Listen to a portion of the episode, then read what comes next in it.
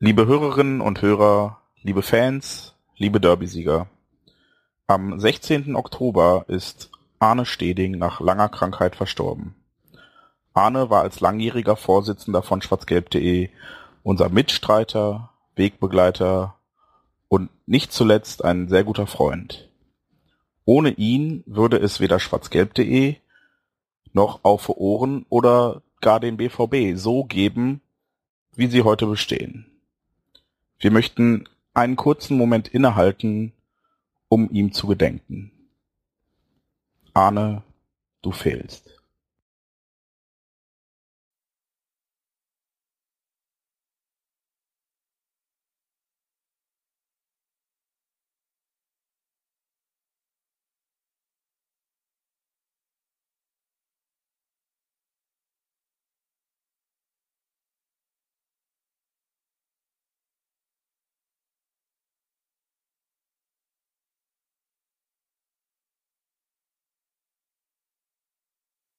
Hier ist Auffe Ohren, der schwarzgelb.de Podcast.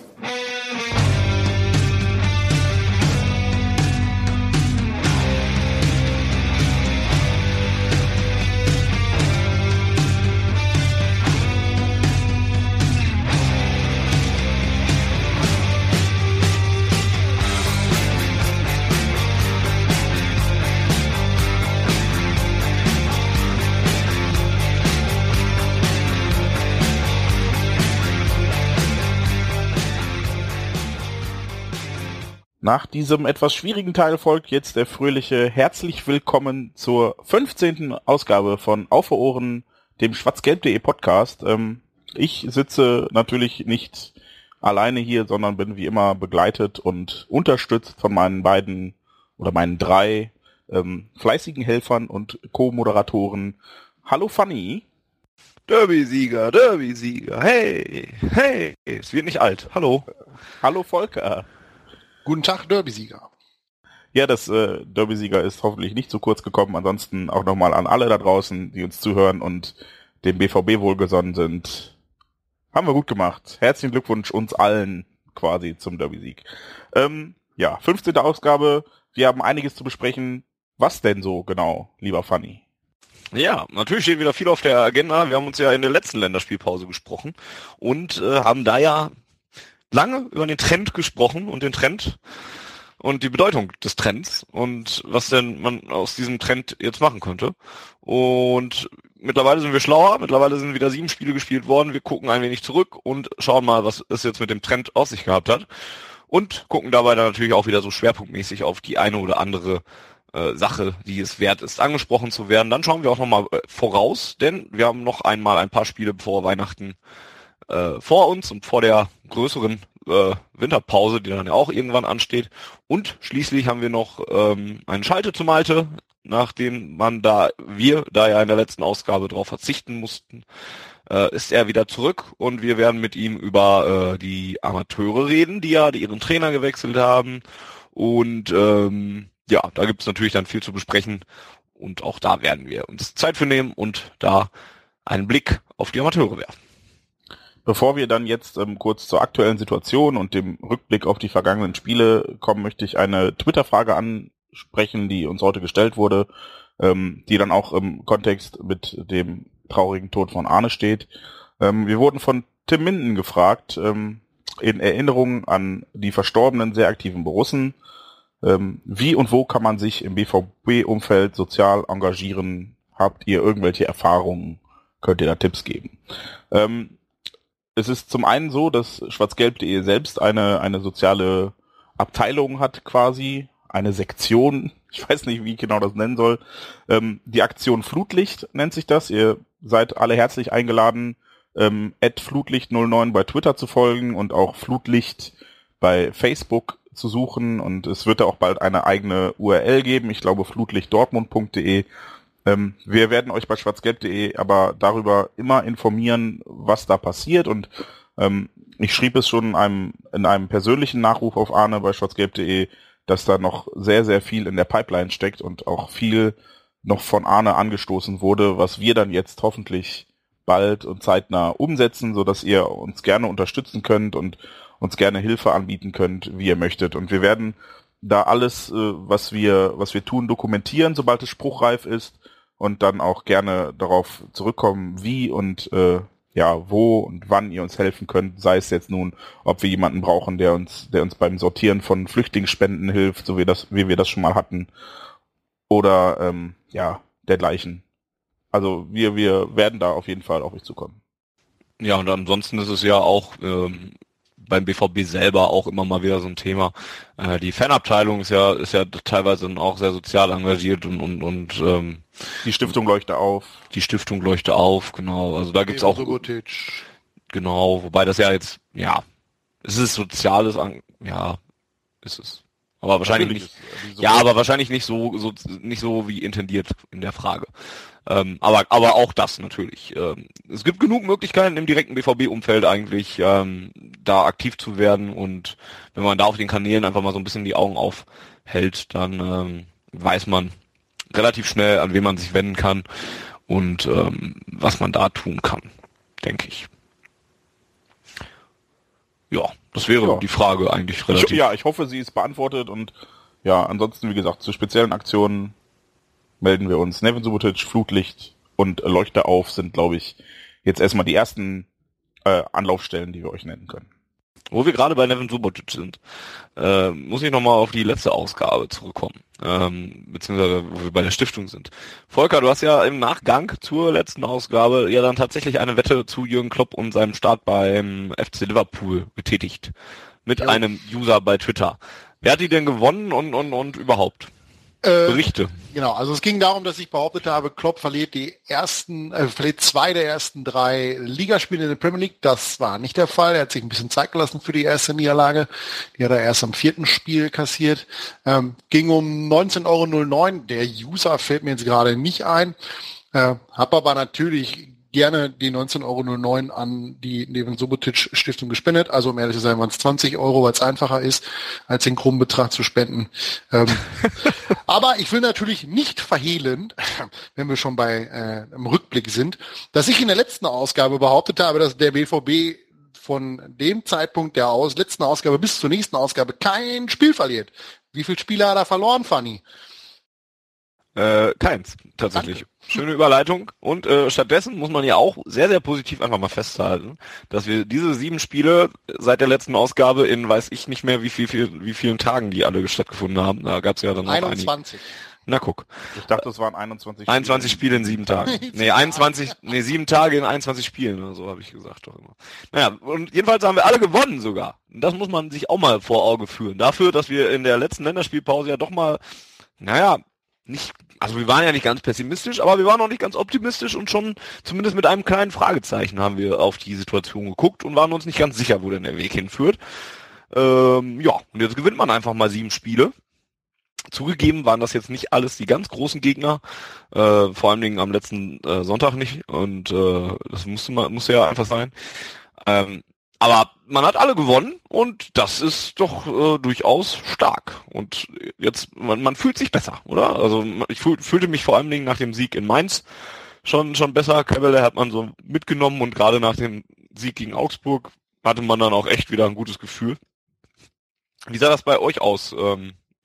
Wie schnell war eure Laune auf Borussia nach dem 5:1 vor der Länderspielpause in München wieder auf dem Höhepunkt? Jens? Ja, also Höhepunkt, ich weiß nicht, den Höhepunkt hat es dann definitiv jetzt erst am Wochenende erreicht. Das ist aber naturgemäß so, höher als Derby-Sieg geht eigentlich nicht. Es sei denn, wir reden jetzt von einem Titel oder so. Ich war ja nicht so ganz überzeugt von dem Trend, aber habe ihn ja auch doch irgendwie erkannt. Also ich war so zwiegespalten und war dann schon ganz froh, dass dieser vermeintliche Trend gestoppt werden konnte, und bin jetzt natürlich sehr froh, dass wir einen neuen Trend aufgebaut haben, und finde fast ein bisschen schade, dass wir jetzt gerade in dieser Länderspielpause gehen müssen. Volker, wie sah es bei dir aus? Ja, ich war ja ein großer Verfechter gar nicht Verfechter.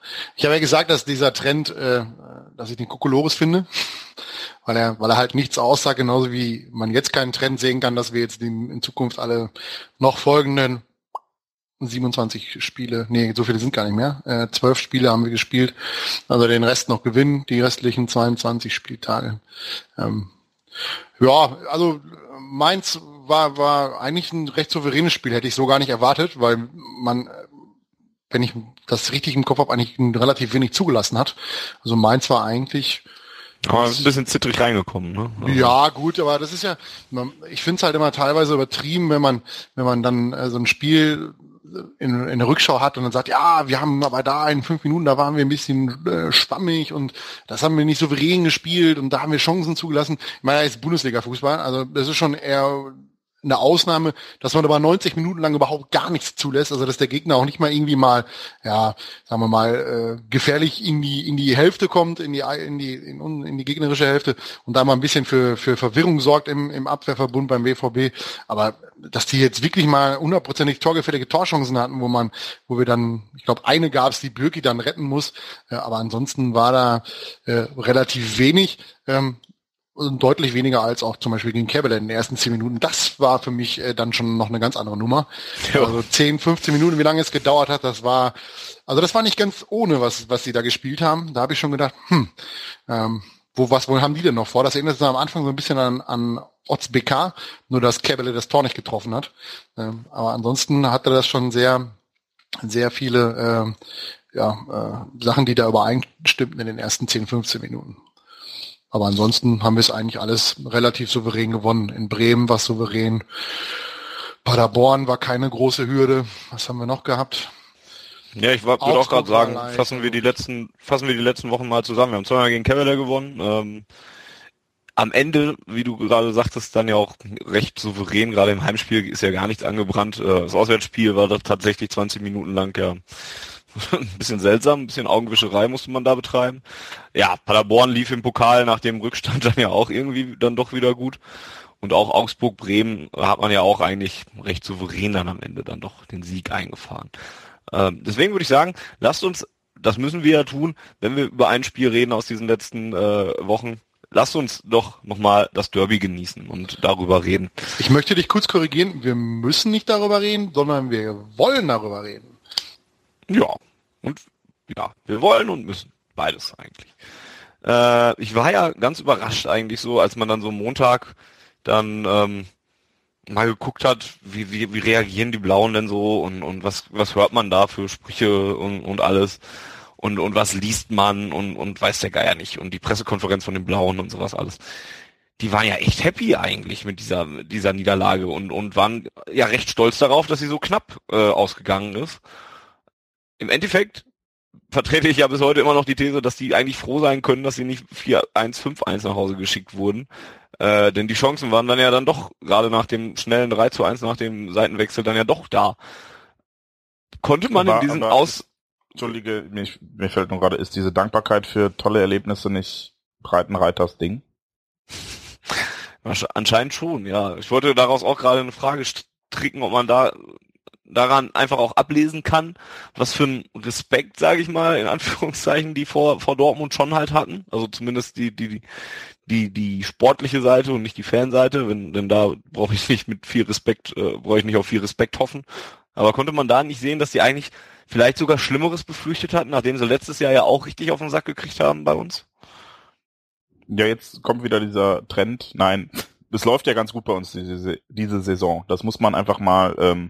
nicht nur die letzten 7 Spiele, sondern insgesamt betrachtet sehen, wir haben ein Pflichtspiel verloren und auch wirklich nur eins und in allen anderen Spielen haben wir gepunktet und deshalb sind wir, glaube ich, nicht gerade zufällig als Favorit in dieses Spiel gegangen und bei den Blauen lief es zuletzt halt nicht so gut und dann kann ich schon verstehen, dass es für deren aktuelle Stimmungslage vielleicht sogar ganz ordentlich ist, wenn man ja zumindest an einem Unentschieden schnuppern durfte eine Zeit lang.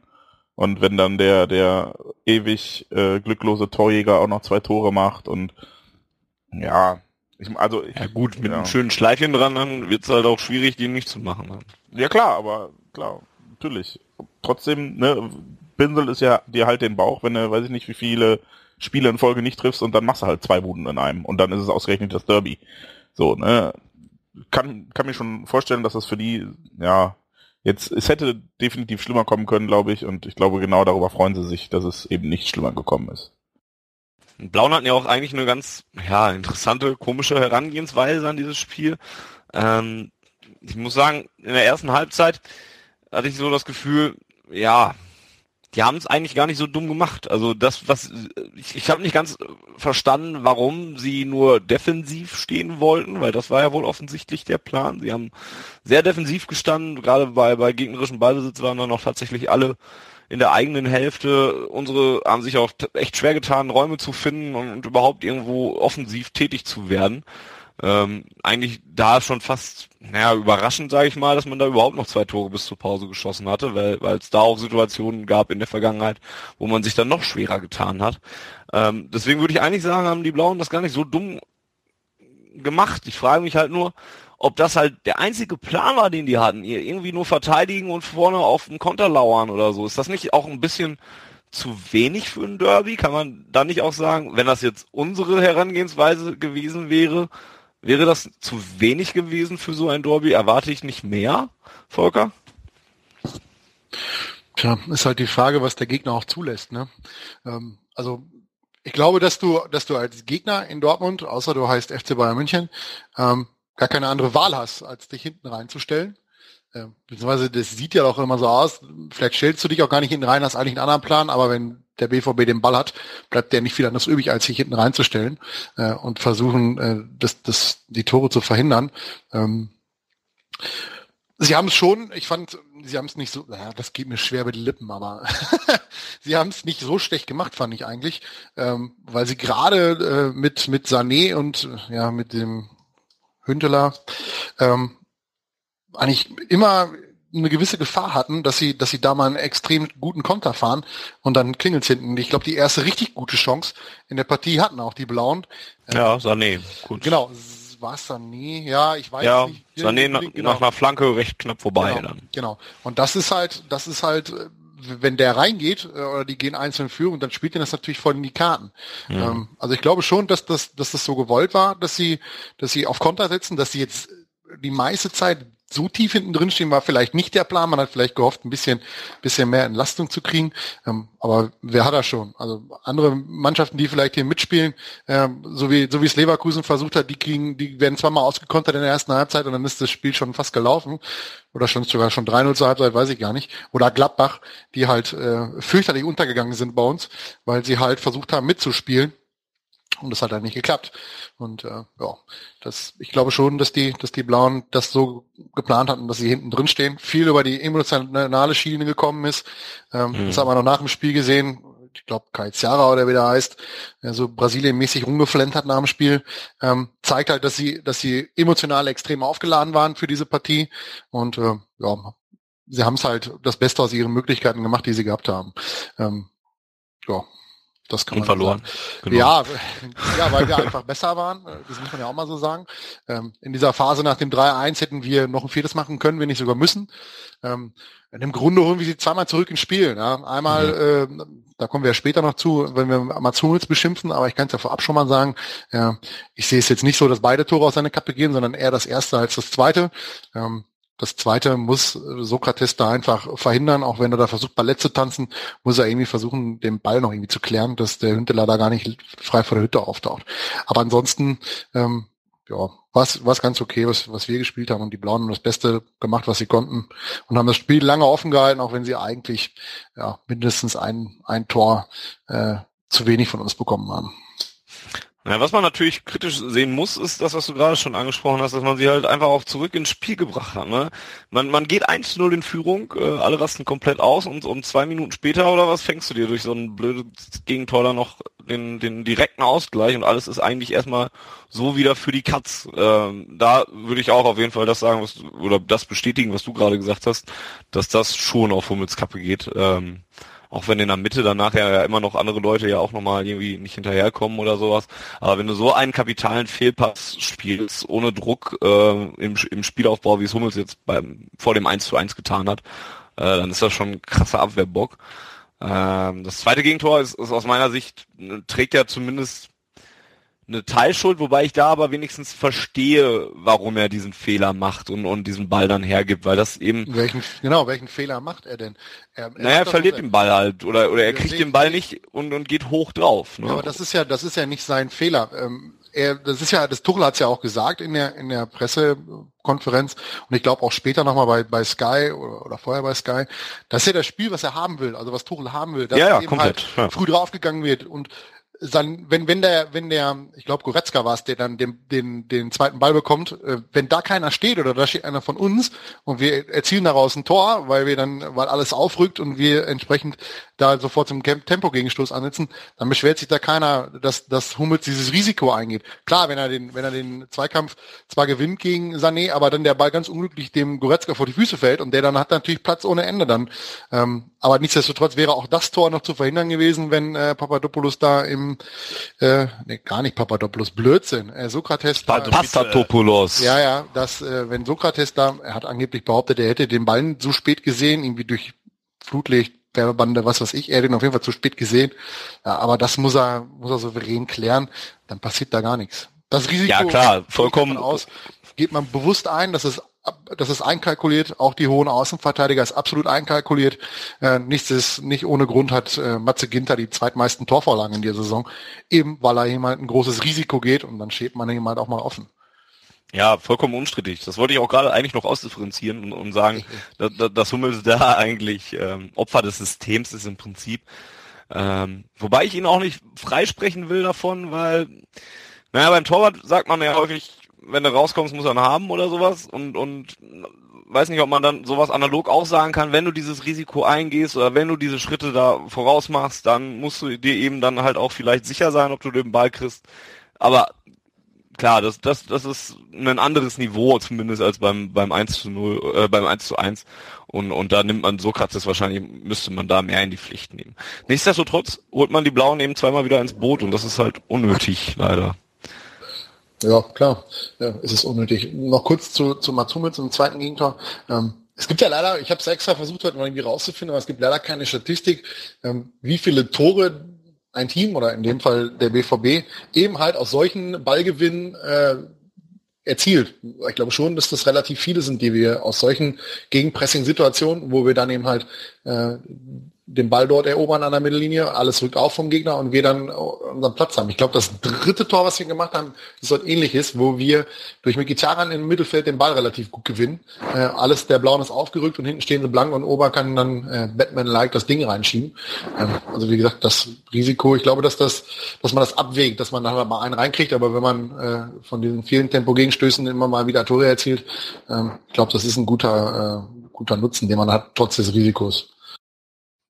Jens, du warst jetzt so lange still. Hast du da noch etwas anzufügen? Ich wollte mich ausnahmsweise mal nicht als derjenige herauskristallisieren, der sich mit Volker streitet. Ich wollte dir die Rolle mal überlassen. Ja, heute. Vollkommen neu. Ich fühle mich wie ein neuer Mensch. Ich sehe das, glaube ich, ein bisschen eher wie du, lieber Fanny, dass wenn Hummels an der Stelle rausrückt, dann muss er ihn quasi haben und oder er muss halt gucken, ob er abgesichert wird. Und gerade diese Absicherung ist so ein bisschen das, was durch die hohen Außenverteidiger fehlt. Also wir hatten ja dann früher echt so eine Viererkette, die als Viererkette aufgetreten ist. Und mittlerweile ist es ja dann eher so die beiden Innenverteidiger. Und wenn es gut läuft, einer der Mittelfeldspieler auf einer Höhe. Wobei Weigl eigentlich auch schon wieder deutlich höher steht in der Regel. Und Gündogan und Kagawa nur auf gleiche Höhe mit den Innenverteidigern zurückfallen, wenn es um den Spielaufbau geht, aber nicht zum Verteidigen. Und es ist natürlich auch das System, was so ausgelegt ist, aber dann muss ich halt gucken, wenn ich quasi einer von den beiden letzten Männern bin, ob ich dann rausrücken kann oder ob ich sage, nee, ich warte, bis einer von vorne zurückkommt und den Ball wegläuft oder abgrätscht. Und ich weiß nicht, ob wir jetzt direkt weiter über Hummels reden sollen, das würde ganz gut passen, sonst halte ich jetzt nämlich die Klappe, ich hätte jetzt nämlich schön den Bogen schlagen können. Dann lass uns doch weiterreden über Hummels. Schon ab mal den Bogen. Wenn du schon den Bogen am Schlagen dran bist. Den Bogen am Schlagen. Das ist, eigentlich war es ja immer so eine Stärke von Mats Hummels, dieses Antizipieren, wie der Abiturient sagt. Und, Entschuldige, kleinen Manni Breukmann das eingebaut. Gibt's das noch im FIFA mittlerweile immer? Manni Breukmann. Manni Breukmann, stimmt. Sagt Wolf Fuß das jetzt? Weiß ich nicht, ich habe das neue. Ist ja auch egal. Jedenfalls war das ja eigentlich immer so eine Stärke von Hummels, dass er durch seine offensive Spielweise Bälle gewinnt und auch der Spielaufbau. Ich habe ihn, glaube ich, in der vorletzten oder vorvorletzten Ausgabe, da ging es dann um so ein ganz simples Tor, irgendwie Pass von Hummels, Flanke Schmelzer, Kopfball Aubameyang gegen Gladbach war es, glaube ich, so ganz plump, wo man dann sagen konnte, ey, Spielaufbau Hummels großartig, und da war das Derby bei ihm einfach, also unter aller Sau. Also wirklich, das ist, das steht nicht umsonst in diesem Arbeitstitel für den Podcast Hummels raus oben drauf. Nein, keine Sorge, ich bin jetzt nicht der Meinung, dass Hummels schnellstmöglich diesen Verein verlassen und nie wieder ein Spiel für ihn bestreiten sollte. Aber er ist halt echt nicht gut in Form momentan und spielt halt mit seiner riskanten Spielweise, die ist dann gut und die ist dann, ja, also die ist dann ein Gewinn für die Mannschaft, wenn es funktioniert. Aber sobald du anfängst, so riskant zu spielen, so weit vorne zu stehen, so viele lange Bälle zu schlagen, und das funktioniert nicht. Die Bälle kommen nicht an. Du verlierst den Zweikampf und lässt deinen anderen Innenverteidiger alleine hinten zurück. Dann bist du halt ein größeres Risiko, als dass du Gewinn bist für die Mannschaft. Und das ist das Problem bei Hummels momentan. Dass er halt einfach aktuell nicht in der Form ist, in der er sein muss, damit sein Spiel ein Gewinn ist. Kickernote im Derby für Mats Hummels war dann auch tatsächlich eine 5. Eine Note, die er in dieser Saison, um das mal ein bisschen hier mit Statistiken zu füllen, sonst nur bisher in der Bundesliga gegen den FC Bayern gekriegt hat. Aber da erwischte er eben auch kein ganz gutes Spiel. Da erinnern wir uns auch mit Schmerzen dran. Ansonsten sieht das gar nicht so schlecht aus, wenn man auf die bloßen Statistiken guckt. Dann ist halt sonst nur noch eine 4 in Hannover dabei und ansonsten ist das alles besser. Und auch wenn man so sich anguckt, auf die Statistikdaten, die Hummels in der Bundesliga hat, sind das eine Zweikampfquote von 74%, was eine starke Quote ist für einen Innenverteidiger und auf jeden Fall auch zu den oberen Leuten gehört in der Bundesliga. Auch eine Passquote von 85%, was auch nicht so schlecht ist, auch wenn sich 149 Fehlpässe erstmal recht viel lesen, aber eben 973 insgesamt gespielt wurden. Jetzt aber auch genug mit Statistiken, denn das hilft ja auch nicht so viel weiter. Ich muss persönlich auch sagen, mein Problem, was ich mit Mats Hummels im Moment habe, ist ja nur auf der Rückseite der Medaille wirklich ein sportliches Problem. Also ja, Mats Hummels ist nicht in der Form, in der er vor 2 Jahren war. Er ist nicht in der Form, in der er letztes Jahr war. Denn so schlimm ist es dann vielleicht nicht. Ich wollte gerade sagen, das meinst du gerade positiv, oder? Das meine ich positiv, genau. Okay. So schlimm ist es nicht. Was halt bei ihm so dazukommt, sind dann halt so andere Sachen, die dann eine Rolle spielen. Dass man nicht mehr ganz zufrieden so ist mit seinem Auftreten. Da haben wir letzte Ausgabe schon drüber gesprochen, über diese Motzki-Geschichte, die ihm da ja nicht nur angedichtet wurde, die ja teilweise, wo es auch echt unglückliche Aussagen gab. Generell das Auftreten in der Öffentlichkeit, dass man dann wieder andere Geschichten hört, dass er auch ja viel distanzierter ist, nicht mehr viel Bock auf Fans hat oder sonst irgendwas, was da so zusammenkommt. Und das macht es halt für mich ein bisschen problematischer und da ärgere ich mich dann zum Beispiel mehr darüber, wenn mein Hummels so einen Fehler macht vor dem 1-1, als wenn das ein Sokrates macht vor dem 3-2, den ich im Moment auch generell einfach feiere, weil weiß nicht, weil die Spielweise auch einfach ein bisschen spektakulärer ist als bei Hummels. Und deswegen kommt das kommt so zusammen bei Hummels und deswegen bin ich im Moment nicht ganz so gut auf ihn zu sprechen. Und auch wenn ich sehe, sportlich nimmt er sich manchmal seine Auszeiten und hat auch Fehler drin, die werden aber auch zum Glück nicht immer bestraft. Aber wenn sie dann eben dann doch bestraft werden, dann ist man wahrscheinlich auch ein bisschen schneller dann mal am Abzug, dass man sagt, Arbeitstitel Hummels raus. Wie stehst du denn zu unserem Kapitän, Volker? Ja. Kommt jetzt die große Brandrede für Mats Hummels? Weiß ich nicht, ob es eine große Brandrede für ihn wird. Also, ja, er wird, wie Fanny es so schön gesagt hat, es wird da mit zweierlei Maß gemessen und auf ihn liegt ein bisschen mehr der Fokus als auf anderen. Das ist natürlich auch.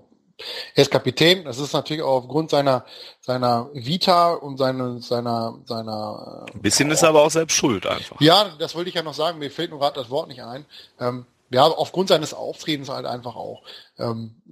Er wirkt so ein bisschen, das war aber früher auch schon so, er ist jetzt nicht der Dümmste, der bei uns im Kader rumläuft, der weiß schon, wie er sich zu positionieren hat und wie er auch mit Medien umzugehen hat. Früher fanden wir das immer ganz toll eigentlich, wenn er irgendwo ein Interview gegeben hat, da waren wir mal ganz geflasht. Kannst ja mal ein paar diverse Forumsbeiträge durchlesen von, sagen wir mal, wann ist er zu uns gekommen? 2008, also fangen wir mal in 2009 an, wie er da immer gelobt worden ist für seine Art und Weise, wie er mit Medien umgeht. Na gut, aber da war er 19, 20. Ja, ne? Was ich sagen will ist, er hat natürlich, ist ja auch ein ganz anderer, er ist älter geworden und er hat natürlich auch in der öffentlichen Wahrnehmung ist er natürlich auch ganz anders als früher. Er war ein Spieler vom FC Bayern München, der beim BVB ein bisschen rumgekickt hat. Jetzt ist er zweifacher deutscher Meister, DFB-Pokalsieger, Weltmeister, solche Geschichten, Werbeikone und all so ein Pipapo, hat dann noch so eine Modelfreundin, die so ein bisschen zu nah an der Bildzeitung hängt, meiner Meinung nach, aber das ist ihr Problem, nicht meins. Das spielt natürlich alles da rein, dass der Mann sich auch verändert. Also ich kann ihm nicht unbedingt immer verdenken, dass er manchmal negativ auffällt, indem er halt keinen Bock auf Fans hat. Ich hätte es wahrscheinlich auch nicht, wenn ich keine ruhige Minute in meinem Leben mehr hätte, weil überall, wo ich hingehe, mich irgendwelche Leute anquatschen, ist sicherlich, argumentieren jetzt einige, das ist entsprechend seinem Beruf geschuldet, aber auch da muss man auch einfach akzeptieren, dass er ein Mensch ist, der auch gerne mal Privatsphäre hätte. Ist halt immer eine Sache, wie man es verpackt. Ja, also das muss er da vielleicht noch ein bisschen anders verpacken, damit er nicht so negativ auffällt in solchen Sachen, wenn er dann irgendwelchen Kindern ein Autogramm wünschen beim Testspiel verneint und das Ganze dann natürlich, bevor es geschehen ist, schon bei Facebook von dem Vater geteilt worden ist und all solche Geschichten. Da muss er vielleicht ein bisschen mit umzugehen lernen, dass er eben halt heute eine Persönlichkeit des öffentlichen Lebens ist und nicht wie vor ein paar Jahren noch außerhalb von Dortmund jetzt nicht wirklich so bekannt war. Sportlich hat er viele Klöpse drin in dieser Saison, hat aber früher auch schon gehabt. Ich erinnere da an so Lemberg, wo er da das eine Tor verschuldet und da gab es dann sicherlich noch andere. Allerdings muss man auch sagen, er hat diverse Tore auch vorbereitet. Das soll man nicht unter den Teppich kehren. Bremen, ganz, ganz diese stark. Diese Flanke, also Bremen, Weltklasse. Extrem stark, das 2:1 vorbereitet mit einem Außenriss, einer Außenrissflanke, wo sich Christian Burns und Niko Kovac vermutlich das Bein beigebrochen hätten, und zwar das Standbein, nicht das andere. Und wobei ich dann im Derby wieder beim x-ten Außenrisspass dann auch aber das ist dann wieder dieses Momentum, was dahinter steckt, wenn man sich gerade drüber aufregt, dann wirkt das natürlich, und wenn er dann nicht ankommt, dann ist es natürlich scheiße, aber. Hast völlig recht, aber es ist in seiner Spielweise. Ich kriege halt das eine nicht, wenn ich das andere nicht akzeptieren kann. Und das ist halt das, was mir bei Mats Hummels, aber das ist auch bei anderen Spielern, auch bei unseren Außenverteidigern, die stehen extrem hoch, die machen extrem viele gute Torvorlagen und bringen extrem viel Gefahr über ihre Flanken mittlerweile rein. Das, was wir letztes Jahr im Grunde moniert haben, dass über die Außenverteidiger überhaupt gar keine Torgefahr erzeugt wird, über Flanken oder mal aufs Tor schießen oder solche Geschichten. Das ist halt das Risiko, was man eingehen muss. Also wenn sie hoch stehen und viel Torgefahr erzeugen, ist das Risiko immer, dass wir auch mal über den Flügel ausgekontert werden und dann hinten mit einer Dreierkette stehen oder wie bei dem Gegentor im Derby halt im Grunde nur noch einer in der Mitte steht oder zwei. Das ist halt das Risiko, was man eingehen muss. Ganz grundsätzlich glaube ich, dass Hummels sich ein bisschen, was sein persönliches Auftreten einfach ändern muss oder ändern sollte. Aber er wird nie ein Kapitän oder ein Spieler werden, der hier extremst beliebt ist und der von allen unkritisch beurteilt wird. Dafür ist auch das, was er einfach für uns geleistet hat, und die Messlatte, die er selber gelegt hat, dadurch ist auch einfach sehr hoch. Muss man ja auch mal so sehen. Ne? Ja, damit hätten wir auch im Prinzip so einen weiteren Punkt, der auch von Twitter-User @roggydoggy an uns herangetragen wurde, abgearbeitet. Auch gerne hier nochmal der Hinweis auf Twitter, wenn ihr irgendwelche Gesprächsthemen habt, die ihr uns näher bringen möchtet, schreibt uns einfach an, @Auffe Ohren, und wir gucken, was sich machen lässt. Der schrieb nämlich, was ist mit der Abwehr los, respektive was ist mit Hummels los? Ich weiß, oft gefragt, aber keine Besserung in Sicht. Zum Abwehrthema generell kann man vielleicht auch noch anführen, dass wir zwar, wie gesagt, diese 7 Spiele jetzt zuletzt gewonnen haben, davon aber gerade mal 2 Spiele zu 0 absolviert haben. Einmal in Mainz und dann zu Hause gegen Kebele. 6 Gegentore ist zwar jetzt auch nicht die Welt in diesen 7 Spielen, aber trotzdem etwas, was man, zumindest beobachten möchte. Auf der anderen Seite, auch das ist wieder dem Risiko geschuldet, dass wir vorne den Blöden treffen. Ne? Ja. Also wir haben 71 Tore geschossen in dieser Saison in lass mich eben überlegen, das waren 4, das waren 16, Pokal 17, 18 und 4, 22 Spiele. 22, ja, so. Ja. Also das ist ein sagenhafter Schnitt und das da, klar, da zählen natürlich dann eben halt auch die Tore dazu, die Außenverteidiger und die Innenverteidiger in irgendeiner Art und Weise durch ihre aggressive Spielweise, ihr hohes Pressing halt mit entsprechend vorbereiten. Das sieht man nicht immer direkt, aber über die Torvorlage vielleicht. Und dass man dem halt dann mal ausgekontert wird, ist eben halt dann das Risiko, was Tuchel, jetzt hätte ich fast gesagt Klopp, was Tuchel bewusst halt eingeht. Das sagt er ja auch jedem, der darauf angesprochen wird. Das Risiko geht da ein. Und wenn ich mir jetzt die Liga angucke, glaube ich, habe ich 15 Tore kassiert. Da sind wir eigentlich ganz gut mit dabei, wenn man sich die anderen anguckt. Klar, es ist wieder meckern auf dem hohen Niveau. Also alles, was da so hinter uns her krepiert und herkrabbelt, Wolfsburg und wie sie alle heißen. Ich glaube, die sind, ohne jetzt nachgeguckt zu haben, was das Gegentor technische betrifft, alle nicht weit entfernt von uns. Und zieht man mal die 5 Tore von Bayern München ab, die sie alle kassieren und die Blauen dann in 2 Wochen kassieren, sieht das mit unserer Abwehr eigentlich gar nicht so schlecht aus. Na, es gibt nur 2 Vereine, die weniger Gegentore in der Bundesliga kassiert haben als wir. Das ist einmal Bayern München und dann ist es noch der FC Ingolstadt. Witzigerweise. Ansonsten haben wir die drittbeste Defensive der Liga so gesehen. Ja, Ingolstadt hat ja nicht beim FC Bayern gespielt, also die kriegen auch wieder 5, dann sind das wieder ganz korrekt.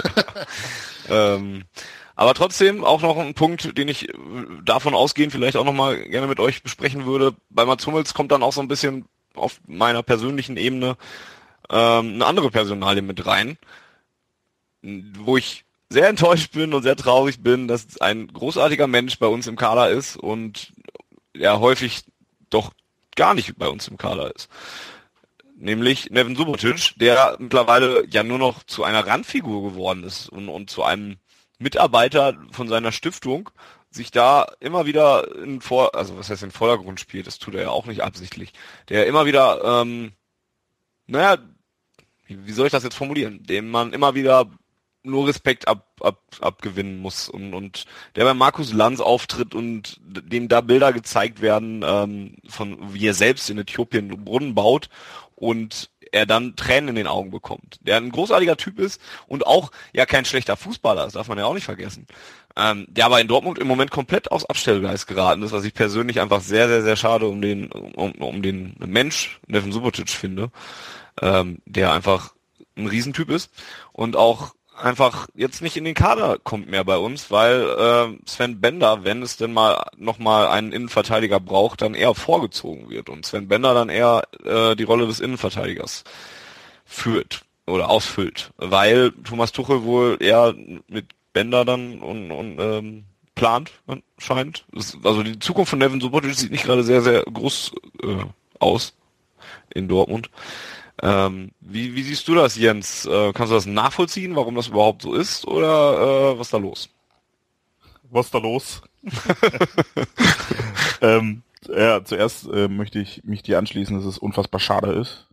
Ja, weil Neven einfach ein großartiger Typ ist und ich habe letztens noch mit einem Kumpel geredet, der 2011 halt mit auf dieser Straße stand, auf der Neven diese berühmt-berüchtigte Party auf seinem Autodach gefeiert hat. Und dann hat er ja irgendwann in einem Interview nochmal erzählt, dass er zwar riesige Dellen auf seinem Dach hat, aber das Auto einfach nicht reparieren lässt, weil das einfach geile Erinnerungen sind. Und so geht's uns ja, glaube ich, allen ein bisschen, dass wir den Typen einfach super cool finden, vor allem die Leute, die dann jetzt irgendwie bei schwarzgelb.de sind und bei der 15-Jahres-Geburtstagsparty von uns waren und ihn da haben reden hören. Andererseits reden wir hier immer noch vom Profifußball und ich glaube, uns allen liegt schon daran, dass der BVB erfolgreich Fußball spielt, so leid es uns tut, und es fällt einem immer schwierig und vielleicht auch immer schwieriger, diesen Spagat mitzumachen zwischen, hey, ich kann mich damit super identifizieren und das ist erfolgreich, weil letzten Endes, ich kann jetzt nur für mich sprechen, aber wäre der BVB nicht vor 15, 20 Jahren echt erfolgreich gewesen, dann wäre ich heute kein BVB-Fan. Wärst du Schalker geworden. Jetzt wird man nicht frech da drunter. Oh. Ja. Sonst YouTube, aber wir suchen ab jetzt einen neuen Co-Host von Auffe Ohren. Volker ist raus. Schönen Abend noch. Nein, jedenfalls ist es halt echt so ein Spagat, den du gehen musst. Und ich meine, Manni ist jetzt auch kein so beschissener Typ und hat halt einfach den Vorteil, dass er im Zweifel Innenverteidiger und defensive Mittelfeldspieler geben kann. Und das kann Neven halt echt nicht. Und der leidet halt. Aber ist das denn der einzige Grund? Also ja, du hast 7 Bankplätze zu vergeben. Ja, das ist halt 7 so. Ist so eine Menge auch. Ja, aber dann nimmst du einen Außenverteidiger, dann nimmst du einen, der Innenverteidiger und defensives Mittelfeld spielen kann, dann kannst du noch einen fürs offensive Mittelfeld, einen für den Flügel, einen Stürmer, einen Torwart und dann ist die Bank fast voll.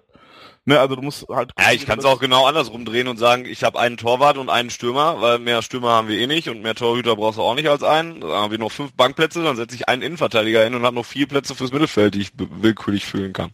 Ja, aber dann du kannst halt mehr Mittelfeldspieler mit draufnehmen, wenn du einen Spieler mit draufnimmst, der 2 Positionen bekleiden kann. Und ich glaube, wir haben viele dieser Spieler im Kader, die mehr als eine Position bekleiden können. Ja, Sven Bender ist einer, Papa Sokrates könnte auch im Zweifel nach rechts rausrücken, wenn es sein muss. Mats Ginter hat davon profitiert, dass er ein so spielstarker Innenverteidiger ist, dass er als Außenverteidiger spielen kann, denn sonst hätte der jetzt vielleicht dieses Schicksal von Neven Subotić erleidet und wir würden darüber reden, warum wir 10 Millionen für einen 20-Jährigen ausgeben, nur um den auf die Tribüne zu setzen. Ja, das ist halt einfach so. Guck dir an, Gonzo Castro wird immer wichtiger bei uns im System, eben weil er halt mindestens in der Dreierreihe, wenn nicht sogar eine Position dahinter, alles spielen kann vorne. Und das, ja, ist halt, also ich kann zumindest diesen ökonomischen, diesen, den ökonomischen Ansatz verstehen, dass man halt guckt, okay, wer bietet mir mehr Möglichkeiten, wenn ich ihn auf die Bank setze? Und dann kann ich nachvollziehen, dass Neven, der halt leider spielerisch auch ein bisschen limitierter ist, ja, der halt dann schon eher die Kategorie lang, weit vorne, Hauptsache raus ist, eher auf der Bank landet als jemand, der einigermaßen gepflegtes Kurzballspiel kann und 2 Positionen spielen kann. Wirklich, mir blutet das Herz, also wirklich, ich soll nicht so klingen, als fände ich das gut, aber ich kann es nachvollziehen auf die logische Art und Weise. Und Thomas Tuchel ist, glaube ich, eher als es Jürgen Klopp war, und da müssen wir uns alle noch so ein bisschen dran gewöhnen, ein logischer Mensch. Ja, nicht, dass Jürgen Klopp sämtliche Entscheidungen aus dem Bauch heraus getroffen hat, aber schon eher als es Thomas Tuchel tut. Und das war auch genau ein Effekt, den wir brauchten und den wir gesucht haben nach dieser langen Zeit Jürgen Klopp, dass man jetzt auch mal alte Zöpfe abschneidet und dann jemand, der vielleicht einfach leistungstechnisch nicht mehr das Niveau verkörpert, was er mal verkörpert hat, dann hinten unterfällt und nicht spielt, weil er halt der große Buddy ist. Ja, also ich fand es letztes Jahr zum Beispiel zeitweise auch ein bisschen unfair Sokrates gegenüber, dass Subotic durchgespielt hat, weil seine Leistungen da auch schon nicht herausragend waren, und da habe ich immer gedacht, boah, Papa könnte jetzt auch mal verdient jetzt zu spielen, und dann saß er immer auf der Bank, obwohl er vielleicht besser gewesen wäre als Subotic. Und jetzt ist es halt andersrum, und das liegt halt vielleicht so ein bisschen daran, dass Subotic so ein bisschen der Kloppsche Liebling ist und ja, jetzt bei Tuchel halt einfach alle bei Null gestartet sind und Neven dann auch noch mit diversen Verletzungen zu kämpfen hatte. Ja, der hat ja die Vorbereitung eh nicht richtig mitgemacht, sondern da war irgendwas, hat er am Knie was gehabt, dann war der Rücken und klar, dann fehlt er auch einfach, dann ist er raus und dann muss er erstmal wieder fit werden, und jetzt wird er langsam richtig fit, und ich hoffe, dass man ihm jetzt, dadurch, dass wir in der Europa League auch zum Beispiel sicher qualifiziert sind für die nächste Runde, zwar noch nicht sicher als Gruppenerster, aber sicher qualifiziert sind, dass man ihm da vielleicht ein bisschen Spielpraxis verschaffen kann. Würde ich mir zum Beispiel auch für Januzaj wünschen, von dem ich zu Beginn recht begeistert war, weil er halt einfach Ansätze gezeigt hat, aber der natürlich auch verständlicherweise noch so komplett außen vor ist. Castro hat ja zumindest die Vorbereitung mitgemacht und hat dann ein bisschen Anlauf gebraucht, aber Januzaj hatte nicht mal diese Vorbereitung mitgemacht, ist jetzt auch zu Hause geblieben in der Länderspielpause, hat sich dafür irgendwie in den belgischen Medien noch was anhören dürfen oder vom U21 Nationaltrainer Belgiens noch was anhören dürfen, er hätte eine schlechte Einstellung und man müsste das doch alles schätzen, wenn man zur Nationalmannschaft eingeladen wird. Das ist doch eine große Ehre. Und Januzaj sagt dann, ja, ist aber nur U21 und ich muss halt hier so ein bisschen Fuß fassen in Dortmund. So. Und das sind halt Umstände, die reinspielen, und ich hoffe, dass es bei Neven jetzt so ein bisschen bergauf geht wieder und er nochmal die Chance bekommt, weil ich halt einfach menschlich super geil finde und super mag. Aber ich kann halt leider nachvollziehen, warum er momentan halt dann auch mal außen vor ist, weil er halt sportlich ein bisschen hinterherhinkt, auch aufgrund von Verletzungen und ja, diese Polyvalenz, ich glaube, Maurice hatte das geschrieben, der Junge mit dem Ball, das ist, glaube ich, wirklich so ein bisschen das, wo er, was ihm er wird das Opfer der Polyvalenz, so rum wollte ich es drehen. Ja. Mich überzeugt's noch nicht so ganz. Vor allen Dingen, wenn du dann siehst, dann spielst du gegen Kevele auf einem Donnerstagabend in so einem Spiel, wo du weißt, da wird wahrscheinlich nicht ganz so viel anbrennen oder so. Und dann, da saß er auf der Bank zumindest gegen Kevele oder auch noch nicht mal. Doch, beim Heimspiel. Da schon, ne? Aber dann, warum bringst du ihn dann denn wenigstens nicht in der 70. Minute und lässt ihn mal ein bisschen kicken oder sowas? Also ich bin damit nicht zufrieden. Ich kann es auch noch nicht so ganz nachvollziehen. Wie gesagt, auch diese Sache, dann spielt Bender halt zwei Positionen oder sowas. Also ich finde es nicht so gut einfach und kann es noch nicht so ganz nachvollziehen. Auch klar, ich sehe irgendwo ja die Gründe und du hast sicherlich nicht ganz Unrecht mit dem, was du sagst, aber für mich ist es noch nicht so ganz klar und ein ganz großes Aufrufzeichen, was man dahinter machen kann. Was sagst du denn, Volker? Ich glaube, dass Neven Subotić einen, in Anführungsstrichen, Problem hat und der heißt Julian Weigl. Julian Weigl hat vermutlich niemand, nicht mal Tuchel, auf der Karte gehabt, dass das der Spieler wird, der alle Pflichtspiele des BVBs bestreitet, wenn auch nicht über volle 90 Minuten, sondern jemand, der aber immer im Kader ist und immer auf dem Platz steht. Der nimmt im Grunde Sven Bender die Position weg im defensiven Mittelfeld aktuell. Und das führt natürlich dazu, dass auch ein Platz entsprechend auf der Bank von ihm besetzt wird und dem halt, weil, wie von Neusser schon angesprochen, Bender jemand über die Möglichkeiten verfügt, sowohl Innenverteidiger als auch defensives Mittelfeld zu spielen, ist Neven Subotić halt leider der Verlierer der ganzen Nummer. Ich glaube, wenn da mal einer rausfällt aus dem defensiven Verbund, ist Subotić zumindest mal wieder im Kader. Warum er absolut keine Einsatzzeiten bekommt, mit Ausnahme des Spiels in Ingolstadt und ich glaube noch ein Spiel, wo er gespielt hat. Ich meine, er hätte 2 Spiele über 90 Minuten gemacht in der Saison. War es nicht das Spiel, über das ich so geflucht habe in der Europa League, wo wir ohne Hummels, Sokrates und... Ja, in Saloniki. Ja. Ist halt das Opfer aktuell dieser ganzen Geschichte. Aber da gibt's noch diverse andere, die wir jetzt gar nicht angesprochen haben. Was ist mit Jonas Hofmann? Der sieht aktuell auch kein Land mehr. Ja, der wird dann höchstens noch mal jemand eingewechselt, obwohl er einen ziemlich guten Saisonstart hatte. Ich wüsste nicht, wann er das letzte Mal beachtenswerterweise auf dem Feld gestanden hat. Fällt mir jetzt gerade nicht ein. Das hat er mal. Ja, und da kannst du mal sehen, wie lange das schon her ist. Hannover war Anfang September, 12. September oder 13. September. Ich bin mir ziemlich sicher, dass er danach nochmal gespielt hat. Ja, ich auch, aber das ist die letzte Szene, an die ich mich erinnere. Aber nichts, was hängen geblieben ist, dass er da jetzt richtig viele Einsatzzeiten gekriegt hat. Er hat jetzt zum Beispiel nicht das große Kapital aus dem Reus-Ausfall geschlagen, was ich zum Beispiel. Januzaj war seinerseits auch nicht, wobei ich bei Januzaj noch sagen würde, okay, der Junge ist ja jetzt 3 Monate hier, 3 oder 2 glaube ich sogar nur, der braucht vielleicht etwas länger als alle anderen oder generell braucht er vielleicht länger, als man sich das erhofft hat. Aber er ist halt eben halt auch Opfer der ganzen guten Qualität, die wir aktuell im Mittelfeld haben. Castro hat seine Probleme gehabt am Anfang, der ist jetzt da.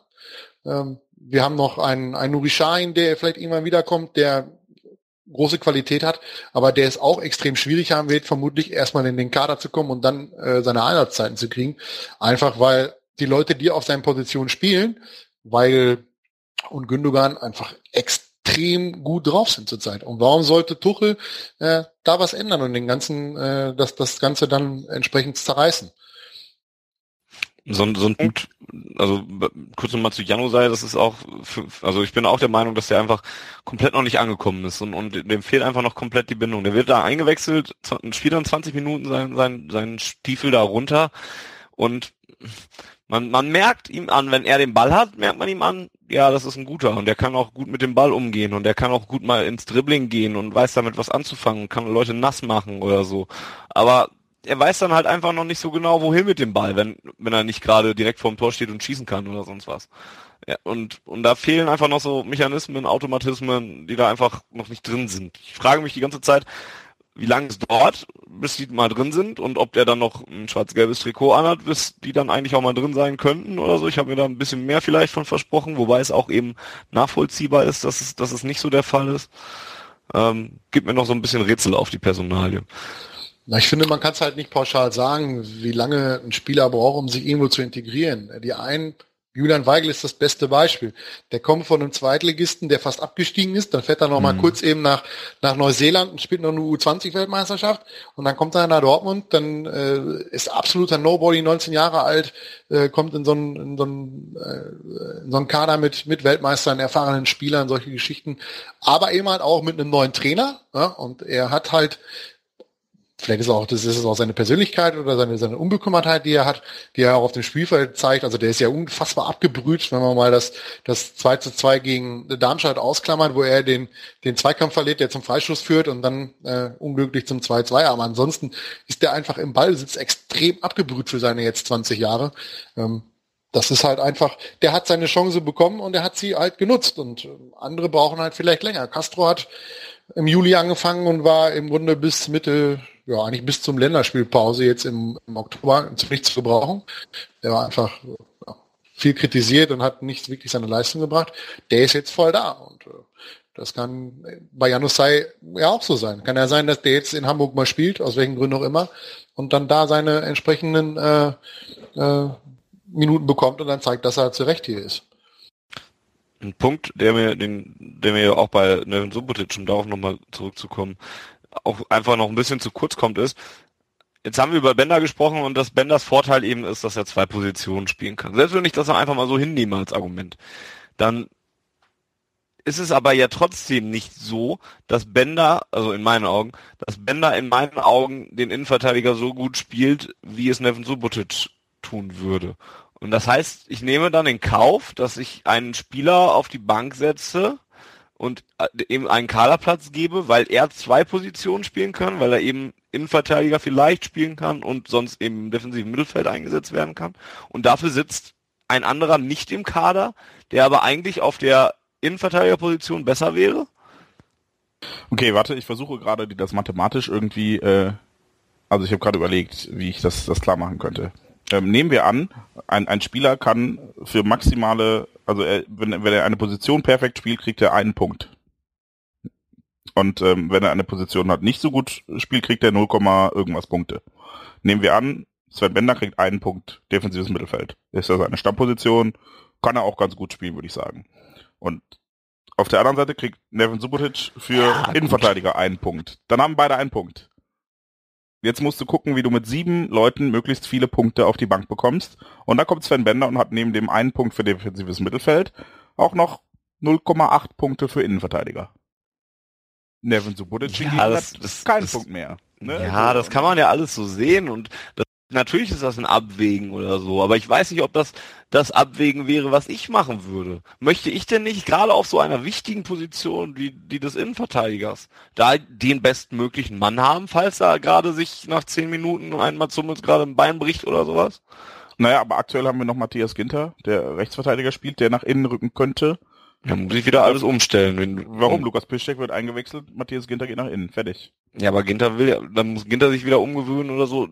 Das ist ja dann auch wieder nicht die optimal. Also einfacher wäre dann noch zu sagen, hier, Neven Subotić, guter Mann, spielt Innenverteidigung, kann ihn doch einfach einsetzen, da brauche ich doch nicht mehr viel ändern. Ginter ist ja jetzt auch seine Rechtsverteidigerposition ein bisschen, ich sag mal, gewohnt, in Anführungszeichen. Es fällt ja auch nicht so leicht, da jetzt direkt umzuschalten dann wieder.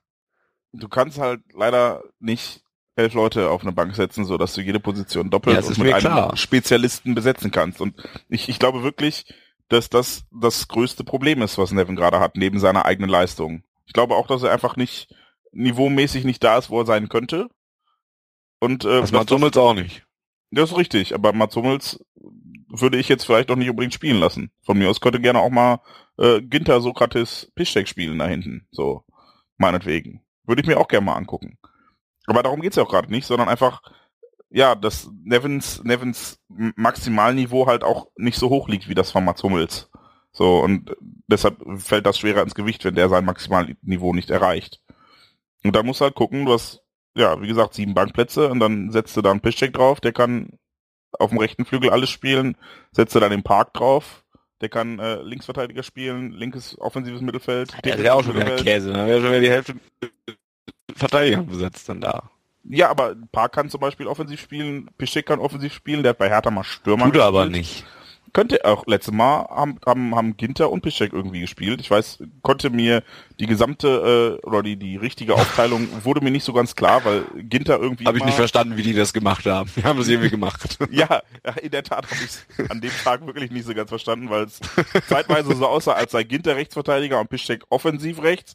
Dann, dann wieder anders. Dann war Ginter mal irgendwo im Sechserraum. Obwohl ich dachte, er sei rechts, also das war ganz komisch an dem Tag. Das war nicht so klar und strukturiert, dass man sofort erkennen konnte, wer welche Position spielt. Ist auch nicht so wichtig. Jedenfalls ist Neven halt echt, der hat nur eine Position. Und das ist die Position des rechten Innenverteidigers. Und alles andere ist für Neven halt leider, geht nicht.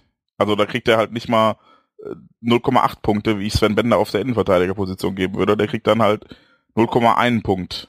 So, als Rechtsverteidiger vielleicht noch. Und alles auch so ein bisschen FIFA-Denken gerade. Ja, natürlich, aber ich will dir ja so ein bisschen, du kommst ja auch gerade von einem sehr emotionalen Standpunkt und sagst, ich finde den geil und ich will, dass der spielt. Und ich versuche dir zu sagen, warum es nachvollziehbar ist, dass der halt nicht spielt. Das ändert nichts daran, dass ich das auch will, aber ich versuche das halt ein bisschen zu verlogisieren, keine Ahnung. Ja, nur dass ich es halt immer noch nicht so ganz nachvollziehbar finde, aber okay. Du willst es auch einfach nicht nachvollziehen. Ja, mag man mir vorwerfen können, aber naja. Liebe Twitter-Gemeinde und liebe Zuhörergemeinde, wenn ihr da eine Meinung zu habt, auch gerne nochmal der Aufruf, @Auffe Ohren oder Hashtag, was nehmen wir denn Hashtag für diese Woche oder für diese Ausgabe? Hummels raus. Neo-Magazin-Like, einen Hashtag. Der Hummels raus ist das Hashtag für die dieswöchige Ausgabe oder die diesmonatige. Ich würde ja intervenieren. Hashtag nicht Hummels raus. Hashtag nicht Hummels raus ist damit der Hashtag. Da eure Meinung zu Neven Subotic auch gerne gesehen. Oder eben per Mail an podcast@schwarzgelb.de. Machen wir einen Haken hinter dieses Thema, wir haben ja auch noch andere Personalien und andere Typen, die man besprechen könnte.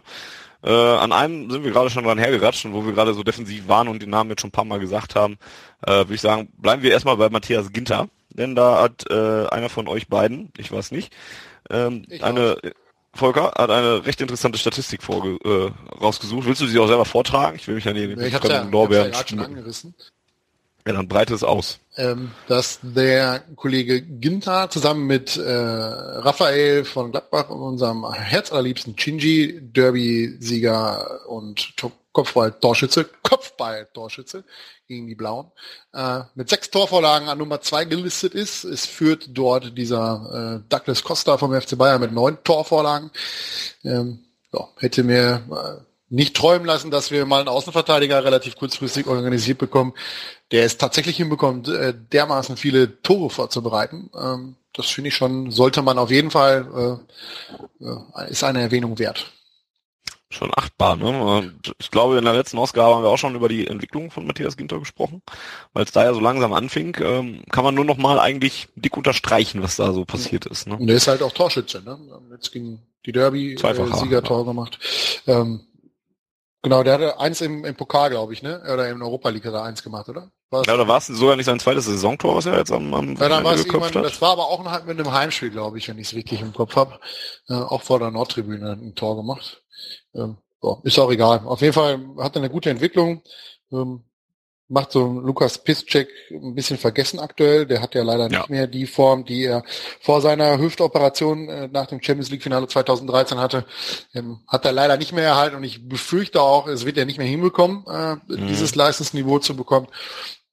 Ist doch schön, dass wir da jemanden haben, mit dem keiner gerechnet hatte, den keiner auf dem Zettel hatte, der seine Leistung bringt und entsprechend uns ein Mehrwert ist. Schauen, was er dann so wieder in der Nationalmannschaftspause macht. Wir erinnern uns an die letzte, als es dann schon wieder Kritik von Seiten des Bundestrainers gab, dass sie das in Dortmund natürlich ja auch vernachlässigen alles. Jens, noch ein Wort zu Matthias Ginter, aber ich habe regelmäßig sowohl mit meinem als auch mit dem schwarzgelb.de Account einen unfassbar großartig beschissenen Wortwitz. Übrigens, heute, also wenn ihr das hört, nicht mehr heute, aber am Tag der Aufnahme, Tag der schlechten Wortwitze. Geil, stimmt. Oder? Stimmt. Ja, auf jeden Fall war beim Derby mal wieder Ginter Hero Zeit. Ja, ein echtes Ginter-Märchen, dieses Derby. Eine Gintervention. Auch die. Aber der Name ist auch einfach klasse, der bietet sich auch einfach an. Das ist ja unendliche Möglichkeiten sind das ja. Meint ihr, der wechselt mal zu Ginter Mailand? Ich wollte wie du ihn abgestaubt hast einfach. Den alten Karlauer mit dem Ginterview, den damals hatten wir auch, ne, dass man den hat Goal.com jetzt natürlich auch geklaut. Wenn wir schon dabei sind, den besten hatte meiner Meinung nach der 1. FC Köln heute. Ich suche ihn mir gerade raus. Einen Moment noch. Redet kurz über was anderes, ich suche eben den Wortwitz über... Ja, nee, ist gar nicht so schlimm. Es ist gar nicht so schlimm. Wir haben gerade auch eine Gintervention von unserem Techniker, der von Hummels im Gintern schreibt. Alter. Das ist auch nicht so schlecht. Ja, aber es ist gut, wir legitimieren das jetzt einfach mit dem Tag der schlechten Wortwitze. So wunderbar. Hummels im Gintern finde ich aber schon recht lustig, muss ich sagen. Reden wir kurz über was anderes. Was machen die Rehe bei euch im Garten? Winterschlaf. Schon lange nicht mehr Ginterschlaf gesehen. Winterschlaf? Jawohl. Wir müssen das Hashtag noch ändern eigentlich, ne? Ja, und was? Irgendwas mit Ginter? Ginterschlaf? Nee.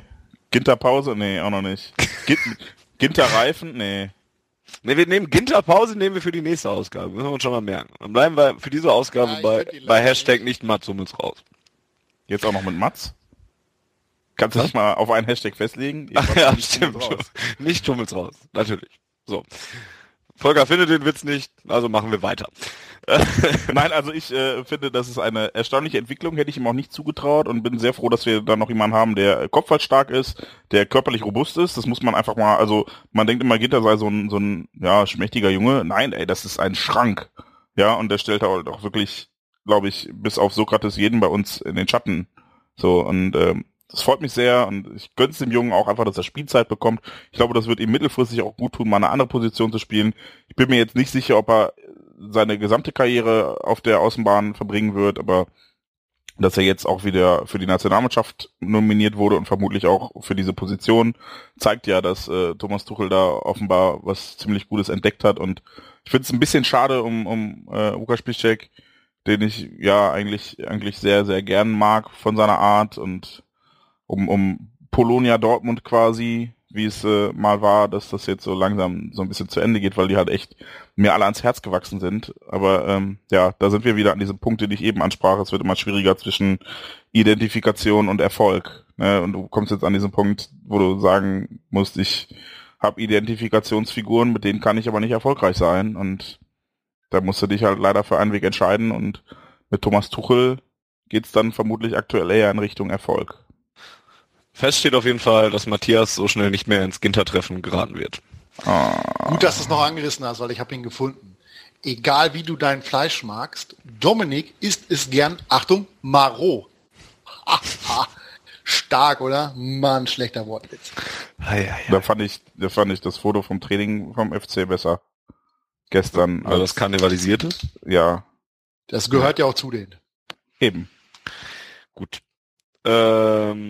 Kommen wir zu Pierre-Emerick Aubameyang, der auch nochmal gelobt werden soll. Denn nicht nur der BVB ist aktuell eine echte Tormaschine, wie wir das eben angesprochen haben, sondern eben auch Pierre-Emerick Aubameyang. Der Batman. Genau der jetzt ja mittlerweile... Batman. Der mittlerweile ja 22 Tore in 20 Pflichtspielen mal eben aus dem Ärmel. Eigentlich hätte jetzt noch die ganz tiefe Version kommen müssen, Volker. Ich bin ein bisschen enttäuscht. Na, ich wollte eigentlich eher machen, Pef. Peng! Oh. Darauf warte ich auch die ganze Zeit eigentlich. 22 Tore in 20 Spielen hat er erzielt. Deswegen war ich gerade nochmal auf seinem Transfermarkt.de Profil und habe mir nochmal so angeguckt, das ist ja schon eigentlich ein recht interessanter Werdegang, den er jetzt auch gemacht hat. Ne? Man muss ja jetzt sagen, diese Saison ist ja schon die Breakout-Saison von Aubameyang, nachdem er aber auch schon in den vergangenen Jahren ja eigentlich auch gut war. Und schon gebreakt hat. Ja,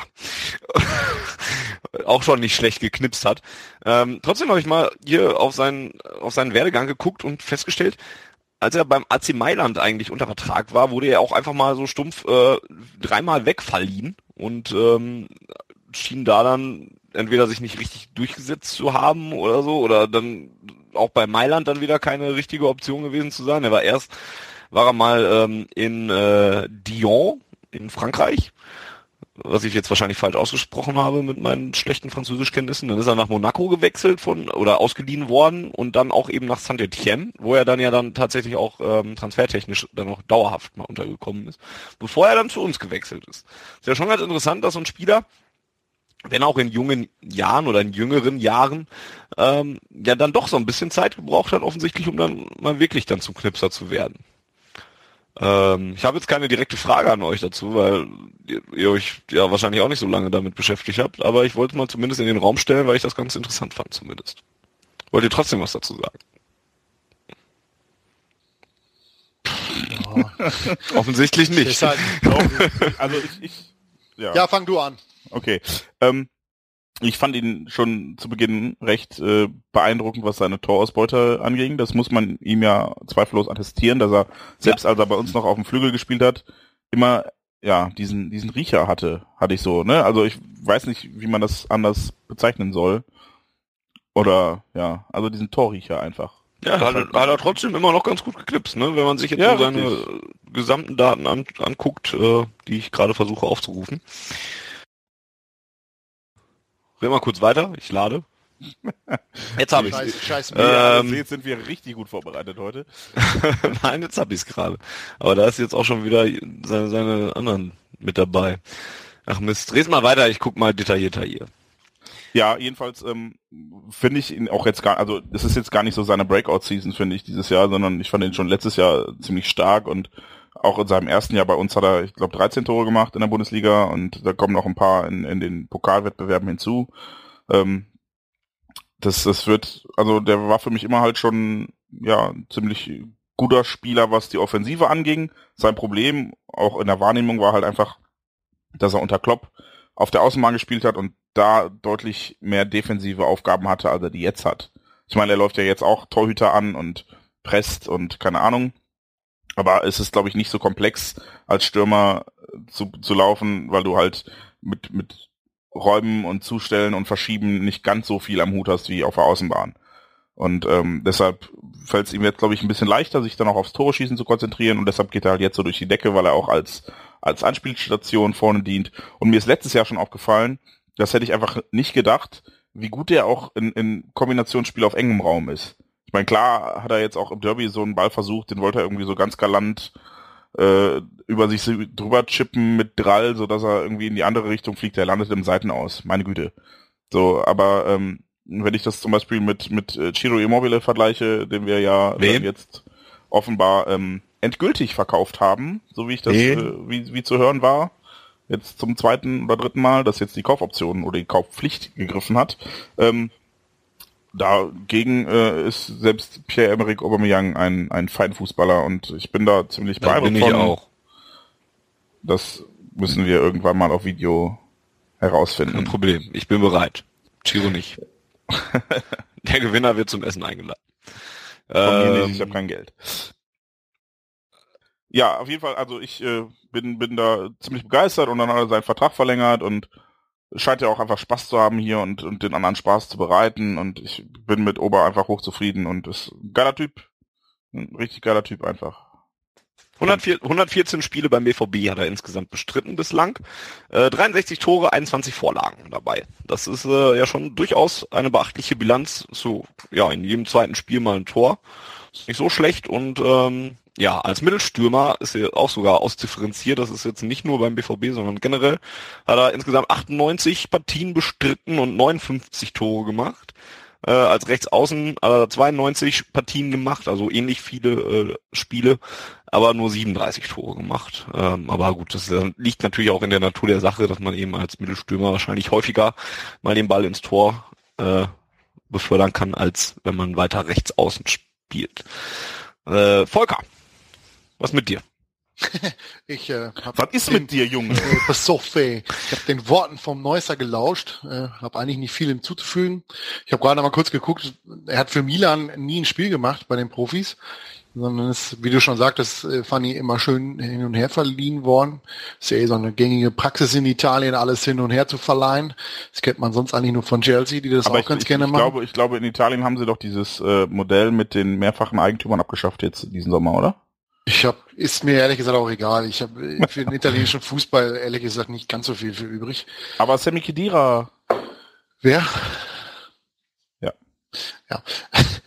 Sind halt Pfeifen, die aus Italien kommen. Fragen Sie mal nach bei Ciro Immobile, der kann ja nichts. Wobei, er hat Real Madrid geschossen. Ich wollte gerade sagen, er hat jetzt dieses Jahr ein Tor gegen Real Madrid geschossen. Das hat selbst Aubameyang nicht hinbekommen. Und Lewandowski auch nicht. Die ganzen guten Stürmer der Welt haben es nicht hinbekommen. Lewandowski hat in einem Spiel 4 Tore gegen Real Madrid geschossen. Ja, da hatte er ja noch das richtige Trikot an. Das ist so wie Nelson Valdez, der auf einmal auch 2 Tore gegen Barcelona schießen kann. Aber worauf ich zurückkommen will, ist, ich glaube einfach, dass für Ober das oder die Art und Weise, wie Borussia Dortmund unter Thomas Tuchel Fußball spielt, einfach die perfekte Spielweise ist. Ohne das jetzt irgendwie taktisch mit schönen Worten begründen zu können. Aber er ist einfach, ist immer da, wo ein Stürmer stehen muss, wenn die Murmel irgendwie in Torgefahr kommt oder in Tornähe kommt. Und der ist halt ein sehr teamdienlicher Spieler, was man nicht verachten sollte. In Mainz hätte er beide Tore, wenn er ein bisschen eigensinnig gewesen wäre, selber machen können. Hätte er seine tolle Serie behalten, die er damals hatte. Hat er nicht gemacht, sondern er hat den besser postierten freien Spieler gesehen und hat sich voll in den Dienst der Mannschaft gestellt, was man ja oft von einem Stürmer nicht erwartet, wo man immer sagt, der Stürmer muss auch mal aufs Tor schießen oder will das Tor machen. In dem Fall hat er einfach den mannschaftsdienlichen Part übernommen. Und das kann man einem Spieler meiner Meinung nach nie hoch genug anrechnen, wenn er seine eigenen persönlichen Erfolge in den Dienst der Mannschaft stellt. Ja, auf jeden Fall. Guter Mann, der Pierre, und schnell und ein Spaßvogel, muss man ja mal sagen. Ja. Ein unglaublicher Spaßvogel. Ich glaube, der tut der Mannschaft unglaublich gut. Auch am gewissen Marco Reus, der es ja nicht einfach hat, auf und neben dem Platz, oder einfach hatte, sagen wir mal so. Vielleicht ist es ja ein bisschen besser geworden. Aber das ist ein Spieler, der uns richtig weiterhilft und der halt gute Stimmung in den Kader bringt. Und ja. Guter Mann. Gut, dass wir ihn bis 2020 vertraglich gebunden haben. Dann gibt's, wenn er weggeht, wenigstens ordentlich Kohle. Wie ich ja schon vor der Saison sagte, einer der wenigen Spieler, die ich auf gar keinen Fall abgeben möchte. Oder gerne verloren hätte vor der Saison. Marco Reus ist unser nächstes Thema, oder? Wo Volker das gerade schon anschnitt. Ja, wollen wir da, also ich finde, es gibt nicht ganz so viel drüber zu reden. Wir haben da drüber in der letzten Ausgabe ja geredet, dass er... Und wir haben erstaunlich gut getroffen, was wir gesagt haben, ne? Also es war ja dann echt so, dass Reus dann irgendwie 2-3 Spiele gemacht hat und zack, hat er wieder angefangen, Tore am Fließband zu schießen. Ja. Und wir haben auch gesagt, was haben wir auch gesagt? Ja, du hast gesagt, dass wir kein Spiel ausschlägen. Genau, wenn er gesund bleibt. Es hilft ihm einfach unglaublich, wenn er gesund bleibt. Das ist leider nicht der Fall aktuell, dass er wieder verletzt ist. Wobei ich ganz grundsätzlich der Meinung bin, dass unter Thomas Tuchel das Thema muskuläre Verletzungen rapide abgenommen hat. Also gerade bei dem übelst anfälligen Kollegen Schmelzer. Ich glaube, der war diese Saison noch gar nicht verletzt. Mkhitaryan hatte noch eine, da hat er, glaube ich, gegen Kebele gefehlt oder kurzfristig, oder Paderborn oder wo das war. Kebele war ja eh nicht mit. Nee, im Heimspiel. Der hat ihn ein Heimspiel kurzfristig verpasst wegen muskulärer Probleme. Ich glaube, es war Paderborn-Pokal. Das war nach Kebele, das Bundesligaspiel. Genau, ja, oder Augsburg oder so. Es war auf jeden Fall schon dunkel, als wir gespielt haben. Das ist recht häufig im Moment der Fall. Nein, aber... Gefühlt ist es so, dass, oder bin ich der Meinung, dass das mit den Verletzungen generell abgenommen hat beim BVB, gerade mit so muskulären Dingern. Der Einzige, der da noch aktuell wieder mal reinhaut, und der mich da Lügen straft, ist aktuell Marco Reus. Aber ich bin, ohne das jetzt begründen zu können, gute Hoffnung, dass sich das erübrigt irgendwann in den nächsten Monaten. Ja. Ist auf einem guten Weg auf jeden Fall. Und die Verletzung ist ja keine, ich glaube, der hatte sich in einem Zweikampf bei einem zugezogen. Also es ist etwas, was passieren kann. Es ist nicht, was irgendwie in einem Sprint passiert oder so, wo man denkt, toll, eine muskuläre Verletzung in einem Sprint sollte man als Fußballer nicht so häufig bekommen, weil man muss ja schon ein bisschen laufen. So ein Brettschlag oder so, das kann ja immer schon mal passieren. Habe ich übrigens am Samstag, als ich beim MSV war, beim SC Freiburg, der linke Außenverteidiger, ich weiß den Namen jetzt gerade gar nicht, ich war ja nur billig hoppen mit meinem Neffen, da war es wirklich so. Früher hätte man an dieser Stelle irgendwas mit Willi sagen können und hätte wahrscheinlich richtig gelegen, aber... Heute nicht mehr. Oder ach so, Freiburg. Ach, Willi, ja. Ja, jedenfalls hat er sich dann auch, also du konntest richtig sehen, bei welchem Schritt in seinem Sprint nach vorne er sich die Muskelfaser gerissen hat. Also es war beeindruckend, das war so direkt, es war direkt vor mir und es war Christian Günther, meinst du? Das kann durchaus sein, ja. Naja, der musste dann auch sehr schnell runter. Muskelfaserriss im Adduktorenbereich, zugezogen gegen den MSV Duisburg. Er musste dann auch sehr schnell Günther runter, habe ich gesagt. Man stellt sich vor, Ginter und Günther bei uns im Kader. Der Fanny wird sie gar nicht mehr einkriegen. Und dann noch Koray Günther als Innenverteidiger zurück. Läuft alles Günther und drüber dann bei uns. Oh. Fürchterlich. Lass uns lieber Struktur reinkriegen, damit es nicht Günther und drüber läuft. Lass uns vorausgucken noch zum Abschluss. Sollen wir nicht erst Malte anrufen und dann zurück vorausgucken, oder willst du Malte zum Schluss anrufen? Also hier in unserem Dokument steht ja Malte zum Schluss anrufen. Aber wir können auch jetzt Malte anrufen. Aber das passt ja so reihenfolgemäßig gar nicht. Weil dann können wir jetzt Malte anrufen, sprechen noch ein bisschen über den Status Quo und dann reden wir über das, was kommt. Schön, dass wir bei MSV Duisburg, das ist eine gute Überleitung zu unseren Amateuren. Leistungstechnisch sind die beide auf dem gleichen Niveau. Wow. Hey, der MSV hat fast gewonnen gegen Freiburg. Aber eben nur fast, was ihn von den Profis, von den Amateuren unterscheidet, weil die haben in Wattenscheid gewonnen. So sieht es aus. Wir rufen Malte an. Weiß und blau, Zebrastreifen, weiß und blau. Und an jeder weiß genau.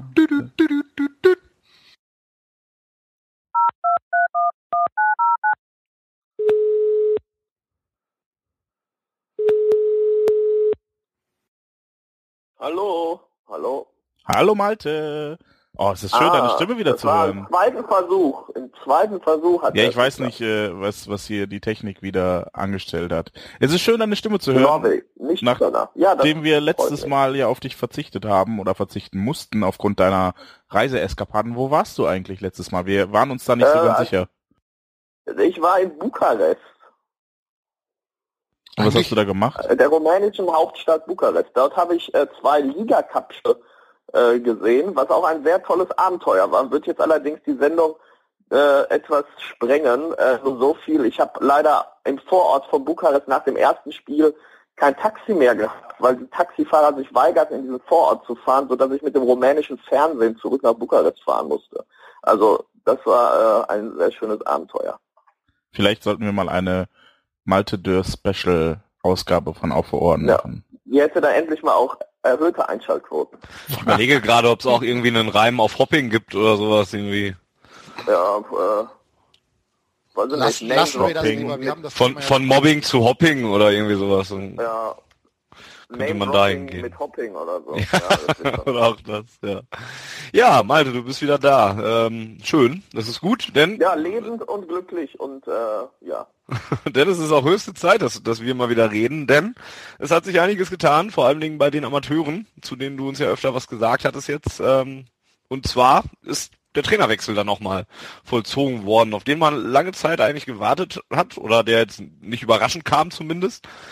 Wohl aber vielleicht so ein bisschen der eigentliche Grund dafür, denn es war ja nicht komplett die sportliche Situation, die jetzt dazu geführt hat, dass man die sportliche Situation ist ja immer noch Abstiegskampf in der Regionalliga, sondern ja persönliche Interessen von David Wagner, der lange Trainer in Dortmund war und jetzt eben nicht mehr Trainer ist.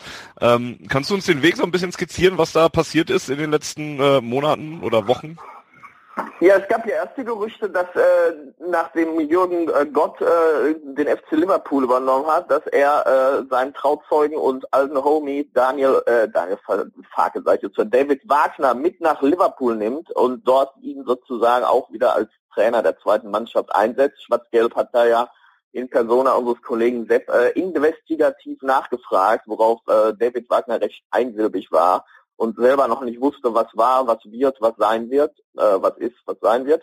Und dann einige Zeit später hat es sich dann ja so ergeben, dass Dave Wagner nach dem peinlichen 0-1 gegen TuS Erntebrück ja gar nicht mehr zur PK kam und dort der Wechsel dann bekannt gegeben wurde zum Weltverein Huddersfield Town. Huddersfields Männer und Jungs sind natürlich jetzt schon in freudiger Erwartung der beiden Töchter von Dave Wagner, die sicherlich in einer Penthouse-Wohnung in Huddersfield wohnen werden und dort ihre Modelkarriere, ich weiß nicht wer, ob beide das machen oder nur die eine, weiter fortführen wollen. Was interessant ist, was ich gelesen habe wohl, dass irgendwie, wenn ich das richtig verstanden habe, der FC Liverpool und Huddersfield Town wohl recht eng verbandelt sind und dass es da ja Gerüchte gab, dass Klopp auf diesem Weg ihn da ein bisschen reingeschleust hat, was durchaus jetzt auch nicht so unglaubwürdig ist, weil ich finde, Huddersfield Town strahlt irgendwie auch nichts aus. Also ich habe davon nie so richtig was gehört und deshalb hat mich das schon gewundert. Aber man muss auch sagen, Dave Wagner als Halbamerikaner spricht natürlich die Sprache perfekt, sodass es da schon mal keine Probleme gab, nicht so wie bei Felix Magath bei seinem Intermezzo. Und ich meine, ich spiele ja in der zweiten Liga, was natürlich auch ein Aufstieg ist, irgendwie von den Niederungen der vierten Liga mal eben hoch zur zweiten Liga nach England. Dort sind sie allerdings ja 19. von 24 Teams, das heißt, da wird er auch gegen den Abstieg spielen. So war der Weg von in dieser Geschichte. Alles ein bisschen obskur. Ich glaube, aber hatte auch irgendwie das Gefühl, dass am Ende, dass Wagner selber auch nicht mehr ganz so motiviert bei der Sache war und das da auch, so wie das da auf der Pressekonferenz dann von dem Manager Ingo Preuß dargestellt oder ausgesagt wurde, wirkte das alles auch nicht mehr ganz so harmonisch wie in den letzten 1-2 Jahren. Von daher ist es wahrscheinlich dann auch letztlich für alle die beste Entscheidung, dass es dann so gekommen ist. Ich habe gerade mal spaßeshalber bei Google Maps geguckt, wie weit Huddersfield und Liverpool auseinander sind. Mit dem Zug ist man sogar in einer Stunde da. Also so weit auseinander sind sie gar nicht. Ich glaube aber nicht, dass Jürgen Klopp Zug fährt zwischen Liverpool und Huddersfield. Ja, aber David Wagner vielleicht. Ah, ja gut. Marco Reus ziemlich sicher. Aber der fährt nicht in England. Jetzt streue keine Gerüchte über Reus in England, das wird uns teuer zu stehen. Außerdem hat der Junge doch den Führerschein bestanden. Was? Yeah. Marco Reus hat den Führerschein bestanden? Ja. Guck mal, das ist so irrelevant, dass ich das noch nicht mal mitgekriegt habe.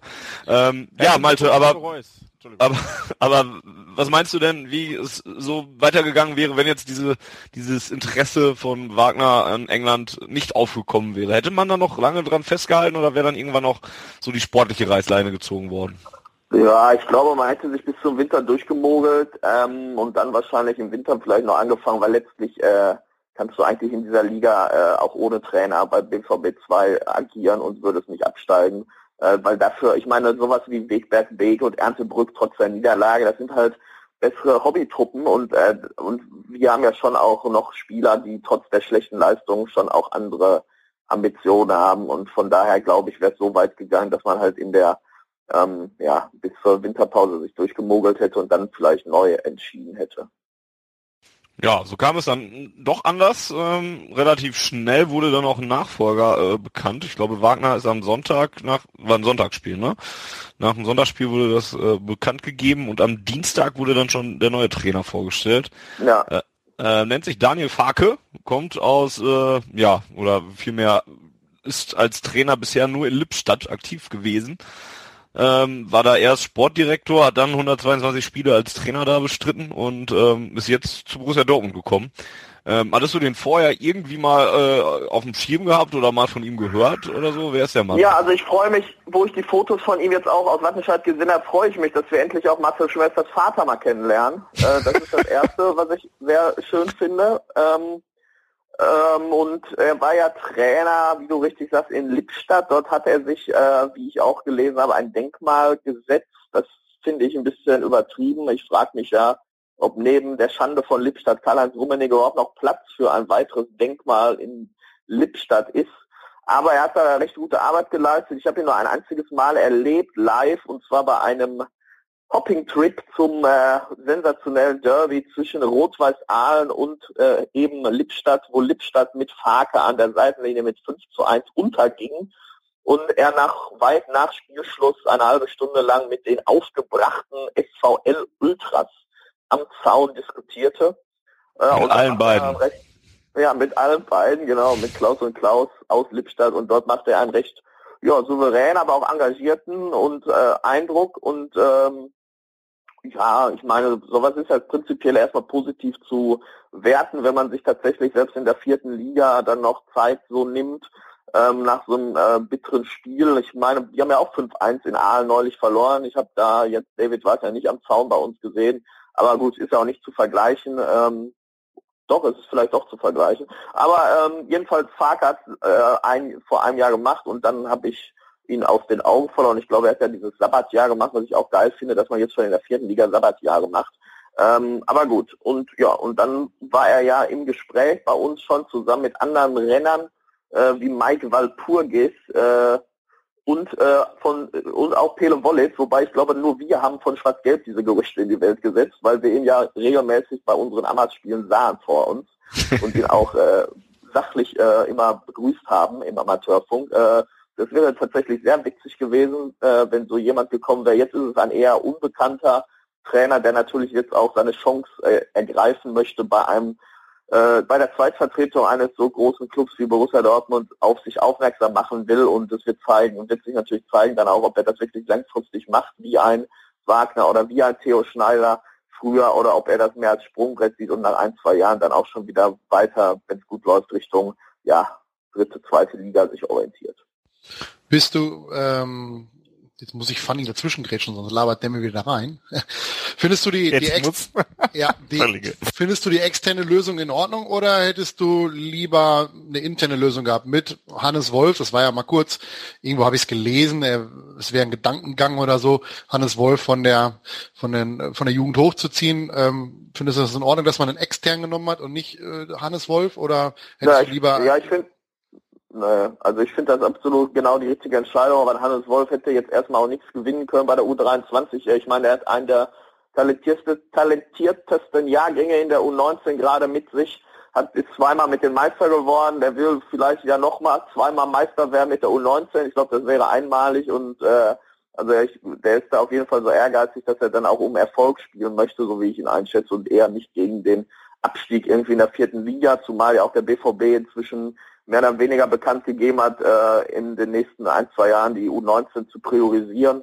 Und die U23 läuft da jetzt ein bisschen unter dem Radar. Von daher ist es, glaube ich, schon richtig, dass man einerseits Hannes Wolf bei der U19, mit denen er ja seit 2-3 Jahren an zusammenarbeitet, mit seinen Jungs belassen hat und einem neuen Externen die Chance gibt, da auch für frischen Wind zu sorgen. Weil wenn halt Hannes Wolf auch von der U19 weggezogen wäre, hätte es ja auch im Jugendbereich wieder Umstrukturierungen geben müssen, massiver Art, oder man hätte halt da einen externen holen müssen, was ja letztlich dann aufs Gleiche hinausgekommen wäre, so dass ich da schon das richtig für die richtige Entscheidung empfinde. Gab es nicht auch Berichte, dass Wolf gar nicht wollte? Ja, wie gesagt, also ich glaube durchaus, dass man mit ihm gesprochen hat, ist ja auch naheliegend, aber wie gesagt, ich glaube schon, ich weiß jetzt nicht, wie da die offizielle Sprachlegung von Seiten des Vereins war, aber ich gehe da schon von aus, dass er selber auch nicht jetzt groß Bock auf die Truppe hätte, sondern mit seiner U19 halt da nochmal 1-2 Titel holen möchte. Daniel Farke ist jetzt wirklich noch nicht ganz lange da im Amt, hat jetzt ein Spiel bestritten immerhin am letzten Dienstag, noch gar nicht so lange her, in Wattenscheid, und da dann auch mal direkt 2-0 gewonnen, was man vielleicht vor dem Spiel auch nicht unbedingt erwarten konnte, weil die tabellarische Situation zum Beispiel anderes ausgestrahlt hatte. Reichte das schon aus, um dir so ein erstes Bild von Daniel Farke zu machen und von seiner Idee, Fußball zu spielen, oder muss man da jetzt einfach abwarten, bevor man da irgendwie was Konkreteres zu sagen kann? Also ich feiere nach Wattenscheid eigentlich immer nur wegen der Wurst. Deutschlands beste Stadionwurst, powered by irgendwas, ist da in dem Holzkohlegrill auch sogar ein Wert. Kann das unser neuer Jens bestätigen? Ja. Ich muss gestehen, den Ground in Wattenscheid habe ich noch nicht. Aber ich werde das gerne testen, wenn da nicht unsere Amateure von Begleitung des UVDA-Konzerts spielen, sondern irgendeine andere Mannschaft, die nicht vom UVDA-Konzert begleitet wird. Dann macht er sich direkt wieder beliebt. Entschuldigung, Malte, rede weiter. Ja, die schwenken halt die Fahnen zu sehr, ne? Bei der UVDR, das stört den Jens dann natürlich sehr. Ja, das ist halt einfach, also ich bin früher, muss ich ja sagen, echt gern zu den Amateuren gefahren, weil es halt einfach urig war. Du hast gehört, wie die Pressschläge auf dem Platz, wie die Spieler sich anschreien. Dann kam ein bisschen Gepöbel aus Block H und weiß ich nicht, so, das war Amateure für mich. Es war so uriger Fußball, fernab von diesem Bundesliga-Wahnsinn. Und jetzt habe ich halt da nur noch die Ultras von den Amateure, die halt ihre Session durchziehen, 90 Minuten, zwischendurch mal so ein bisschen aufs Spiel reagieren, aber eher nicht. Und Ja, das ist halt, nee, tut mir leid, nee. Ja, das tut mir leid, vielleicht, dass du in 5 Stunden Domian anrufst, ich bin nicht so ausgebildet, der Telefonist leider. Aber das wäre mal was anderes bei Domian. Der kleine Jens aus N möchte nicht mehr zu den Amateuren gehen und ist mal was anderes als irgendwelche Leute, die Hackfleisch ficken. Oh, darf man sowas sagen? Wir hatten das F-Wort. Toll, jetzt sind wir bei iTunes gesperrt bald. Wunderbar. Piepen, bitte. Zurück zu der Stadionwurst. Genau, und in Wattenscheid. Genau, ich gehe halt in Wattenscheid, auch wenn es gegen Dortmund geht, immer in die Wattenscheid-Kurve, weil es da halt diese Holzkohlegrill gibt, sodass ich hinterm Tor stand.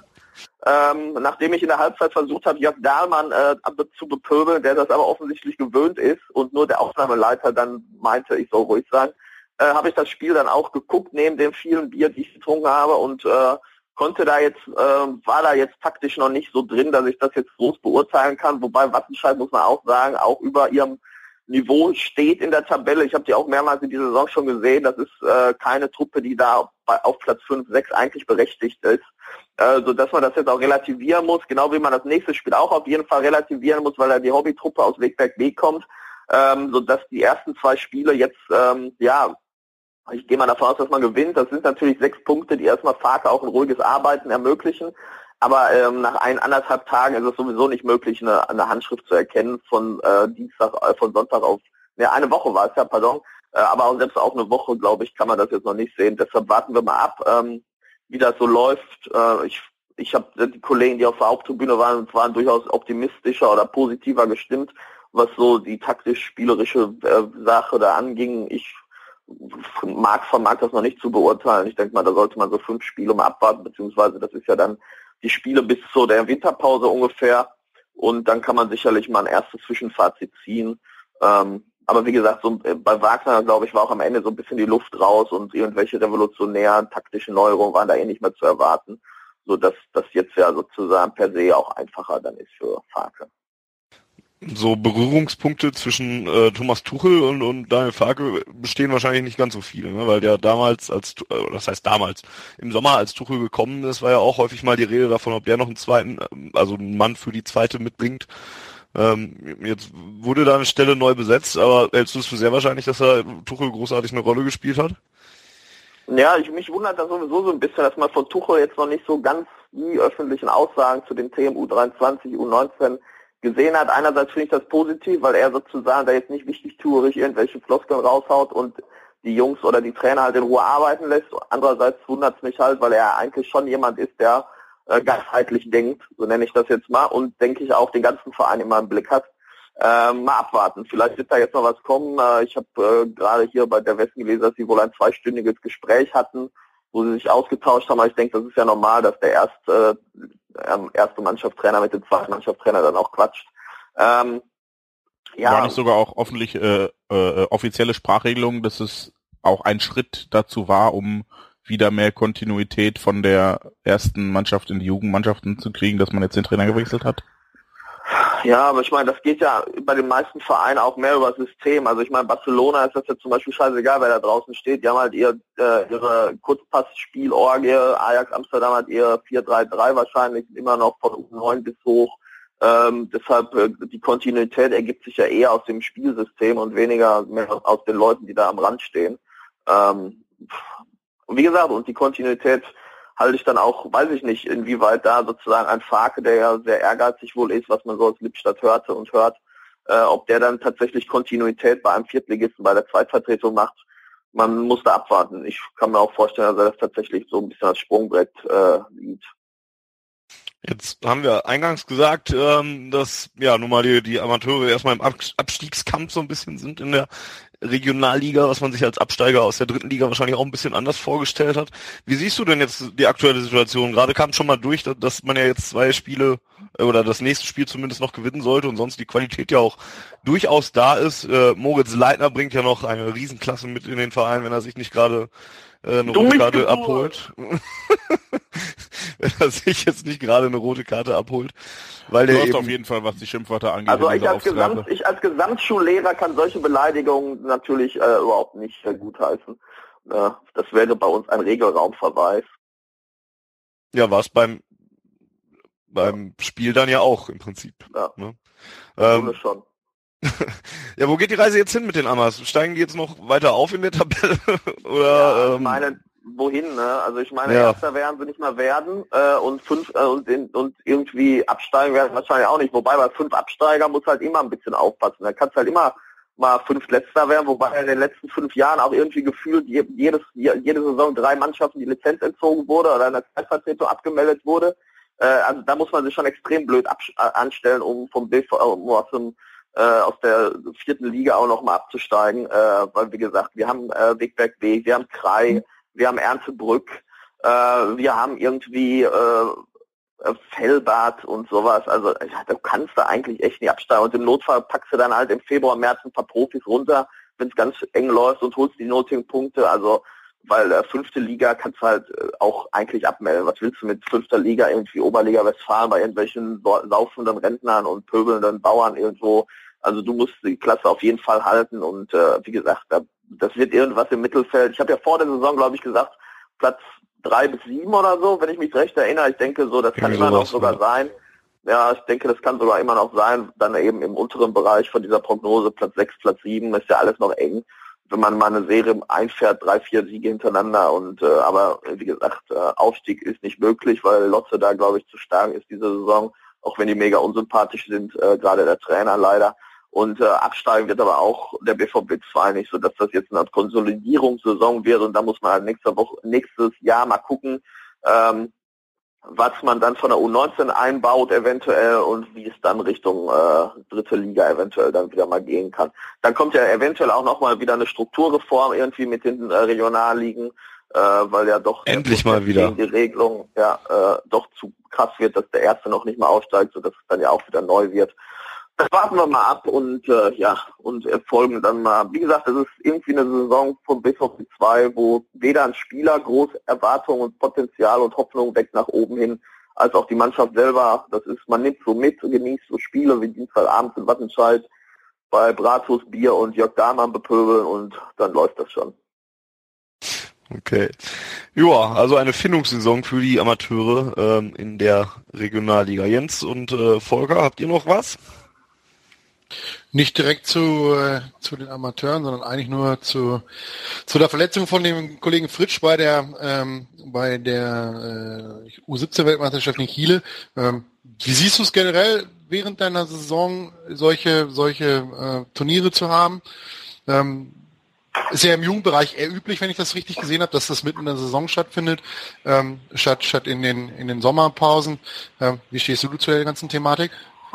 Ja, ich meine, die U19, also das ist ein bisschen, das muss man vielleicht dem nicht ganz Experten sozusagen nochmal erklären, Danke. Weil das echt merkwürdig ist. Die U19 des BVB hatte jetzt, glaube ich, eine 8-wöchige Pause, was die Spiele in der Liga angeht, weil halt die meisten Spieler noch bei der U17 WM jetzt gespielt haben. Das hängt damit zusammen, dass die Stichtage halt unterschiedlich sind und wird jetzt zu weit führen, das zu erklären. Jedenfalls hat die U19 auch halt 2 Monate fast pausiert, sodass das jetzt kein Problem war was die sportliche Belastung angeht. Natürlich ist es eine Sache mit der Schule.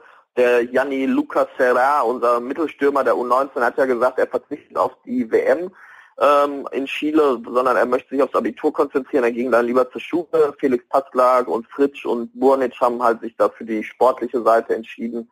Und sind ja leider relativ bitter und ja, man möchte fast für das Potenzial schon kläglich sagen, im Finale dann gegen Kroatien ausgeschieden.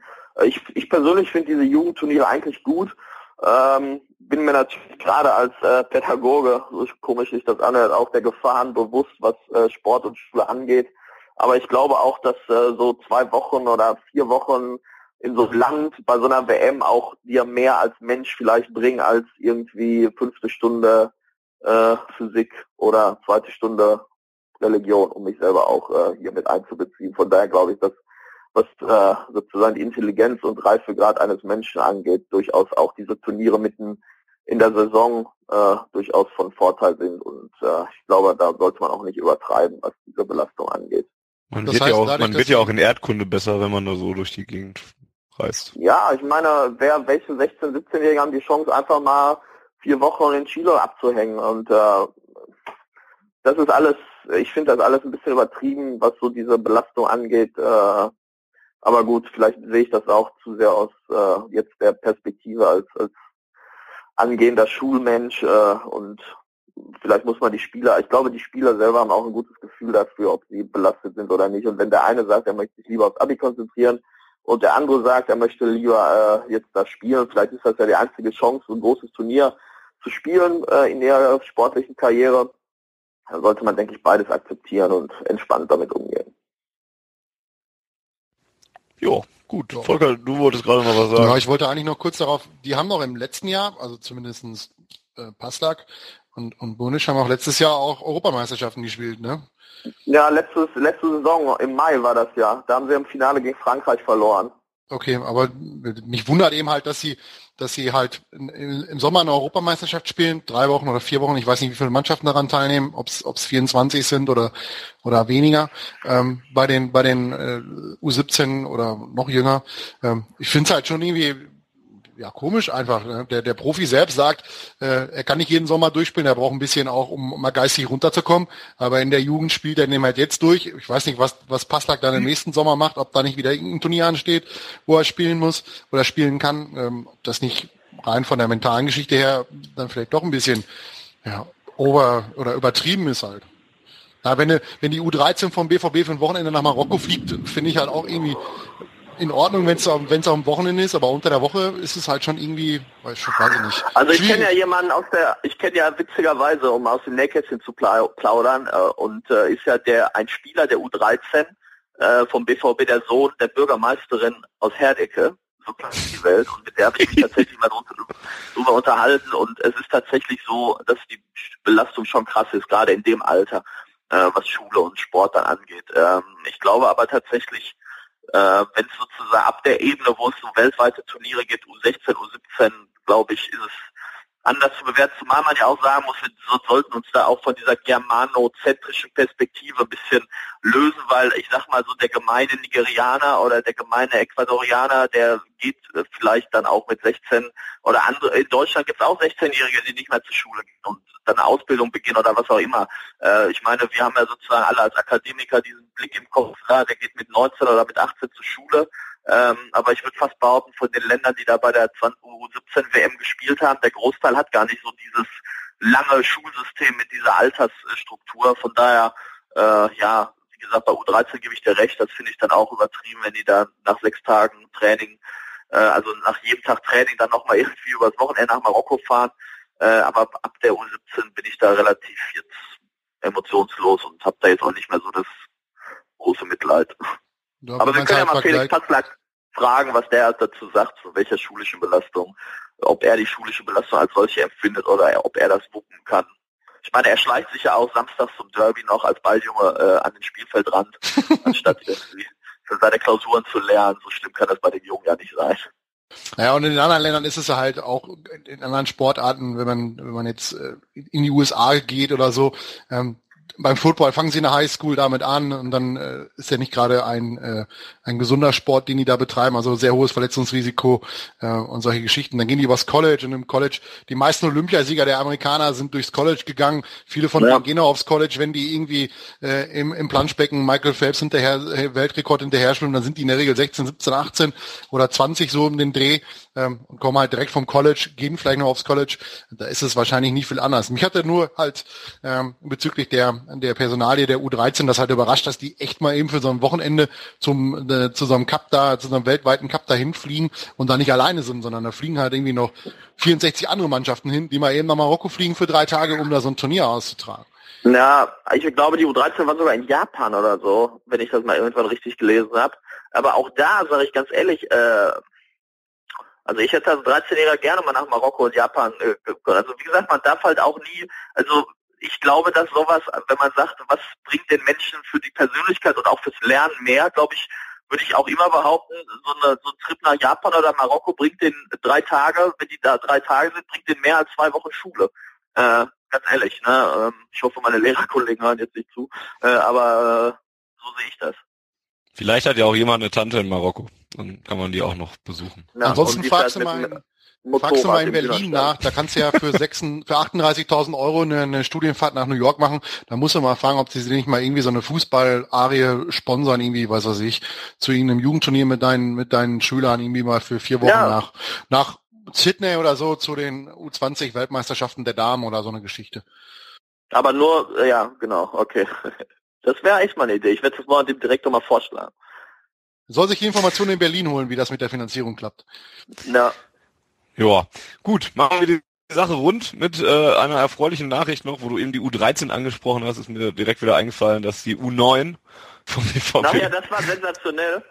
Genau. Willst du es erzählen, dann erzähl du es doch. Ne, ich habe es auch nur bei Twitter, also von einem Screenshot bei Twitter, ich bin ja aus bekannten Gründen nicht mehr aktiv bei Twitter, weil ich keine... jedenfalls habe ich gesehen, dass die U9 3-9, ist das richtig, zurückgelegt hat. Ja, im und Derby. Und den S04 kurz hat schnuppern lassen im Derby an einem eventuellen Erfolg, aber man hat das souverän dann noch mit 10-9 gewonnen. Ja, und das ist natürlich ganz schön. Da wäre man ja natürlich gerne dabei gewesen bei so einem Spiel. Und stelle sich das mal bei den Profis vor. Ja, und die Gelsenkirchener Mütter und Väter dann auch weinen zu sehen. Das wäre ein sehr schönes Erlebnis gewesen. Ja, bei den Profis stellt man sich das, ja, das wäre auch gut, aber ich meine, ein 3-2 ist fast so schön wie ein 10-9. Das stimmt auch. Gut, Malte, einmal mehr, vielen Dank für deine Zeit. Ich hoffe, es hat euch wieder gefallen und ja, natürlich. Wir sprechen uns dann. Aber der Neusser ist Weihnachten nochmal. Ich bin nicht eingeschlafen, keine Sorge. Ich wollte Malte auch gerade nochmal sagen, dass er bitte nicht persönlich nehmen soll, dass es letztes Mal nicht geklappt hat. Es lag ja auch an dir und nicht an uns. Ja, es nicht persönlich, es lag an dir. In Bukarest waren für den Abend auch dann etwas toller. Aber ich denke mal, wir werden uns ja in der Vorweihnachtszeit hoffentlich nochmal bei einer weiteren Ausgabe hören. Und da kann ich vielleicht dann auch wieder zu den Jugendspielen mehr sagen. Und weil dann ist ja auch die erste Hälfte der Saison bei den Jugendmannschaften oben. Da wird sicherlich dann auch nochmal interessant zu gucken, welche Spieler eventuell welche Perspektiven haben. Und wenn ihr, liebe Hörerinnen und Hörer, Bock habt auf eine Malte-Sonderausgabe mit Hopping und Mobbing und Bahnfahren, dann überflutet uns mit Anfragen und wir denken drüber nach. Und guten Titeln vor allem. Also, ne? Ja, von Mobbing zu Hopping ist schon gut. Ach so, ja. Von Mobbing zu, ja. Na ja, gut, wir gucken mal, was das Volk sagt. Genau. Alles klar. Malte, hab noch einen schönen Abend und bis die Tage. Wir sehen uns. Tschüss. Ciao, ciao. Tschö, Malte. Tschö. Ja, schön, dass wir mal wieder was von Malte gehört haben. Da sind wir jetzt dann auch wieder ohne Malte und sprechen, wie wir eben vor dem Anruf gesagt haben, noch ein bisschen über das, was jetzt noch kommt. Zuerst jetzt dann gerade die Länderspielpause, je nachdem, wann ihr das hört. Und danach dann noch 8 Spiele bis zur Winterpause.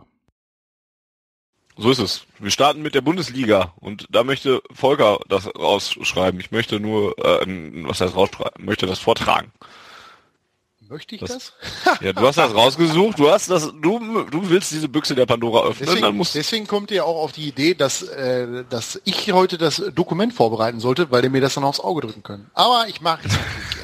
Also... HSV ist der nächste Gegner, freitags um 8:30. Erneut nach einer Länderspielpause. Ich finde ja ein bisschen unglücklich, dass wir erneut freitags nach einer Länderspielpause spielen. Ich meine, also man muss ja gucken, Shinji Kagawa landet erst am Donnerstag und entschuldige, ich wollte kurz unseren Trainer rezitieren.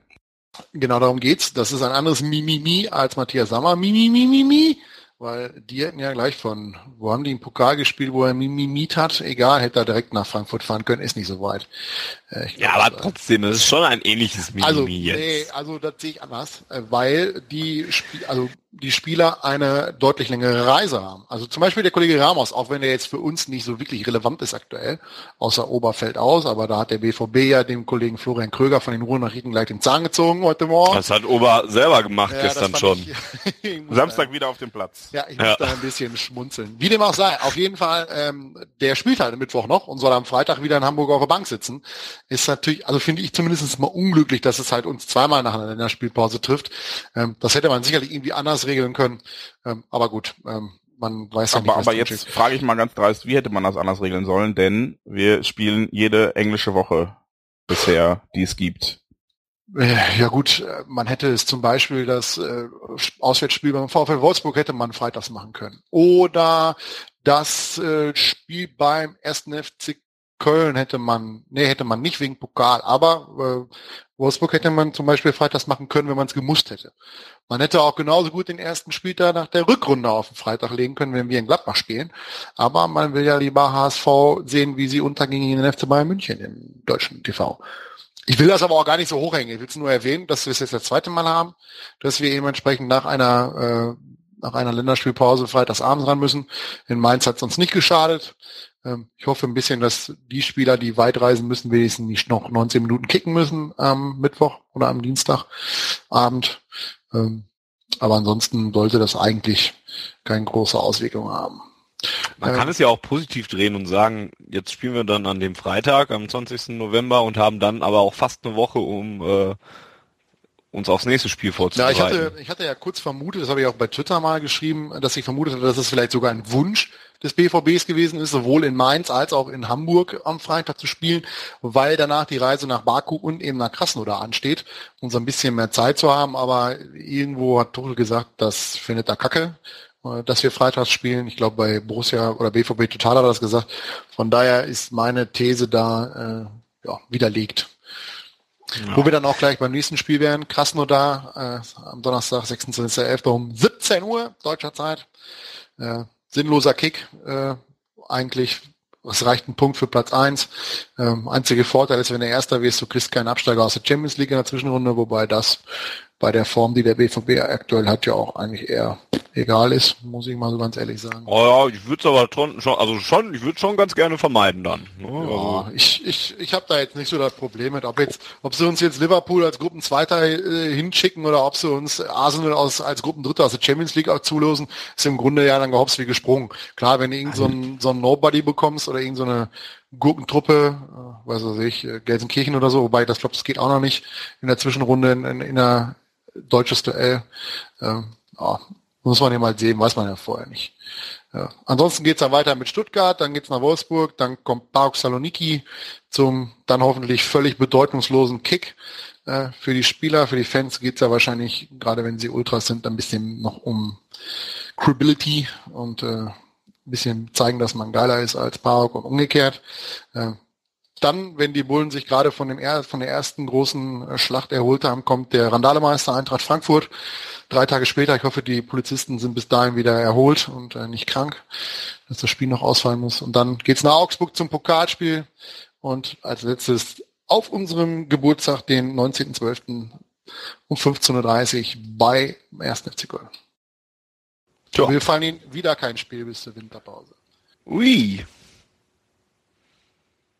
Das wäre eine starke Serie dann, die man dann gespielt hätte. Der also Gegner so, heißt ja nicht Bayern München. Das ist also München. Klar, es ist natürlich komplett korrekt und ich wüsste jetzt auch nicht direkt, wo ich sagen würde, das verlieren wir auf jeden Fall. Wahrscheinlich am ehesten noch in Wolfsburg. Nee, oder in Hamburg. In Hamburg. Ja, oder in Hamburg. So scheiße aus. In Hamburg wollen wir immer. Mit 0-3 oder so. Völlig chancenlos beim HSV. Und Bruder Labbadia macht seinen Stepptanz an der Seitenlinie. Mir graut's jetzt schon. Ja, das könnte sein. Aber ansonsten ist es tatsächlich so. Also, gerade die Bundesligaspiele, obwohl, jetzt habe ich eben ja 2 Bundesligaspiele genannt, wo wir am ehesten verlieren. Das ist ja Quatsch, was ich dann sage. Also die Spiele gegen Stuttgart musst du gewinnen zu Hause gegen Frankfurt musst du eigentlich auch gewinnen. In Köln ja, im Prinzip ja auch sogar. Ne? Und hallo, der FC ist genauso wie wir Derby-Sieger. Hallo. Doppel-Derby-Sieger, die haben Gladbach und Leverkusen geschlagen. Ja, etwas, was wir nie hinbekriegen, weil leider der VfL Bochum in der zweiten Liga gegen den Abstieg. Aber das Derby der Borussias haben wir ja auch gewonnen. Ja, und wir haben auch gegen Paderborn das A2-Derby gewonnen. Alter. Und das A1-Derby gegen Köln spielen wir ja noch. Oh ja, und wir haben auch das A2-Derby gegen Hannover gewonnen. Ihr habt einen Schaden. Ich sag mal, in der Leistungskurve, die der BVB gerade ist, sind alle Mannschaften, also sind sie natürlich überall Favorit, auch in Wolfsburg, wobei Wolfsburg zu Hause jetzt nicht so schlecht ist, wie der Tabellenstand es eigentlich aussagt, mit 8 Punkten Rückstand auf uns. Die haben noch kein Spiel zu Hause verloren, 5 Siege, ein Unentschieden. Aber gut, sie haben noch nicht gegen uns gespielt und auch nicht gegen die Bayern zu Hause. Von daher wirkt das immer so ein bisschen, ja, wenn man das dann verzerrt, so weit, sag ich mal. Wenn man das dann so weiterdenkt jetzt, ne, und dann tatsächlich mal berücksichtigen würde, dass wir jetzt kein Spiel mehr verlieren. Wir haben ja jetzt schon einen ordentlichen Vorsprung auf Platz 3 und auf Platz 4 und auf die Blauen und überhaupt. Das wäre dann ja nochmal sehr, sehr deutlich. Also es würde ja noch viel deutlicher werden. Würde man natürlich gerne nehmen. Aber da muss ich eine andere Frage vielleicht auch nochmal stellen, wenn man jetzt davon ausgeht, dass wir jetzt tatsächlich kein Spiel mehr verlieren bis zum Winter. Geht denn dann noch was? Nein. Wir werden dann wahrscheinlich in eins von diesen Spielen unentschieden spielen oder vielleicht sogar 2. Die Bayern werden aber gewinnen und schon sind es wieder 8 Punkte Vorsprung. Nein, also deutsche Meisterschaft funktioniert nicht, solange die Bayern nicht irgendwann mal auf die Idee kommen, in der Hinrunde mal ein Spiel zu verlieren. Unter Pep Guardiola haben die noch nicht ein Spiel verloren in der Hinrunde, das muss man sich auch mal überlegen. Bei allem, was man den Bayern so an den Kopf wirft, rein sportlich gesehen, ist das schon ziemlich krass, was die da jedes Jahr abreißen. Ich sehe da einfach keine Grundlage, dass wir da in irgendeiner Art und Weise rankommen können. Sehe ich einfach nicht. Ich übrigens auch nicht. Ich wollte es nur gefragt haben. Aber es ist schon sehr, sehr traurig eigentlich. Ne? Also wenn man sich mal unsere Bilanz jetzt anguckt, ein verlorenes Spiel und auch nur 2 Unentschieden in der Liga, aber trotzdem bist du 5 Punkte zurück und trotzdem hast du auch eigentlich keine Schnitte, da irgendwie was zu holen. Das ist schon bitter. Also es tut auch ein bisschen weh, auch wenn das jetzt vielleicht natürlich nicht unsere Nummer 1 Priorität ist. Ja. Geh nach Gelsenkirchen, David geholt. Ah nee, mittlerweile man bedankt sich ja, wenn man die Hütte nicht voll bekommt. Das war ein wunderschönes Erlebnis, dieses 6:1. 3 ja, aber 2. Was hast du dir vorzuwerfen? Du hast dir nichts vorzuwerfen. Ne? Du hast 2 Spiele unentschieden gespielt. 1 geht in Ordnung, das andere ist mega unglücklich gegen Darmstadt, weil denen in der 90. der Ball vor die Füße fällt. Du meinst dumm. Ja, oder dumm, nenn es wie du es willst, es ist dumm, unglücklich, wie auch immer, kann aber... Ja, aber das gehen. Hast du dann halt da drin eben. Ja, das passiert eben halt und dann spielst du beim FC Bayern München, da kriegst du halt wie alle anderen auch die Hucke voll. Also meisterschaftstechnisch geht ja nichts mehr, es wäre halt ganz nett, wenn wir da so einigermaßen dranbleiben, damit die Presse was zu schreiben hätte, noch ein bisschen Spannung aufbauen könnte, aber... Für die Presse brauche ich es noch nicht mal. Also. Und wie gesagt, was willst du dir vorwerfen? Du spielst ja, die Saison, du hast die Champions League, wenn es so weiterläuft, relativ frühzeitig klar, dann kannst du dich auf die Wettbewerbe konzentrieren, sofern wir noch dabei sind, wo Neusser und ich uns so letzte Mal so schön drüber gestritten haben, über die Prioritätenverteilung. Aber sobald die Meisterschaft dann in irgendeiner Art und Weise klar ist, dass wir die Champions League erreichen, kann man volle Kapelle nach Richtung Basel und Berlin alles geben. Und dann natürlich nochmal ein Derby gewinnen. Das steht ja auch noch an. Also Ziele gibt's genug. Das ist korrekt, ja. Und lieber eine langweilige Saison auf Platz 2 rumdumpeln, in Niemandsland auf Platz 2, als so eine Saison wie letztes Jahr. Das muss ich nicht unbedingt haben.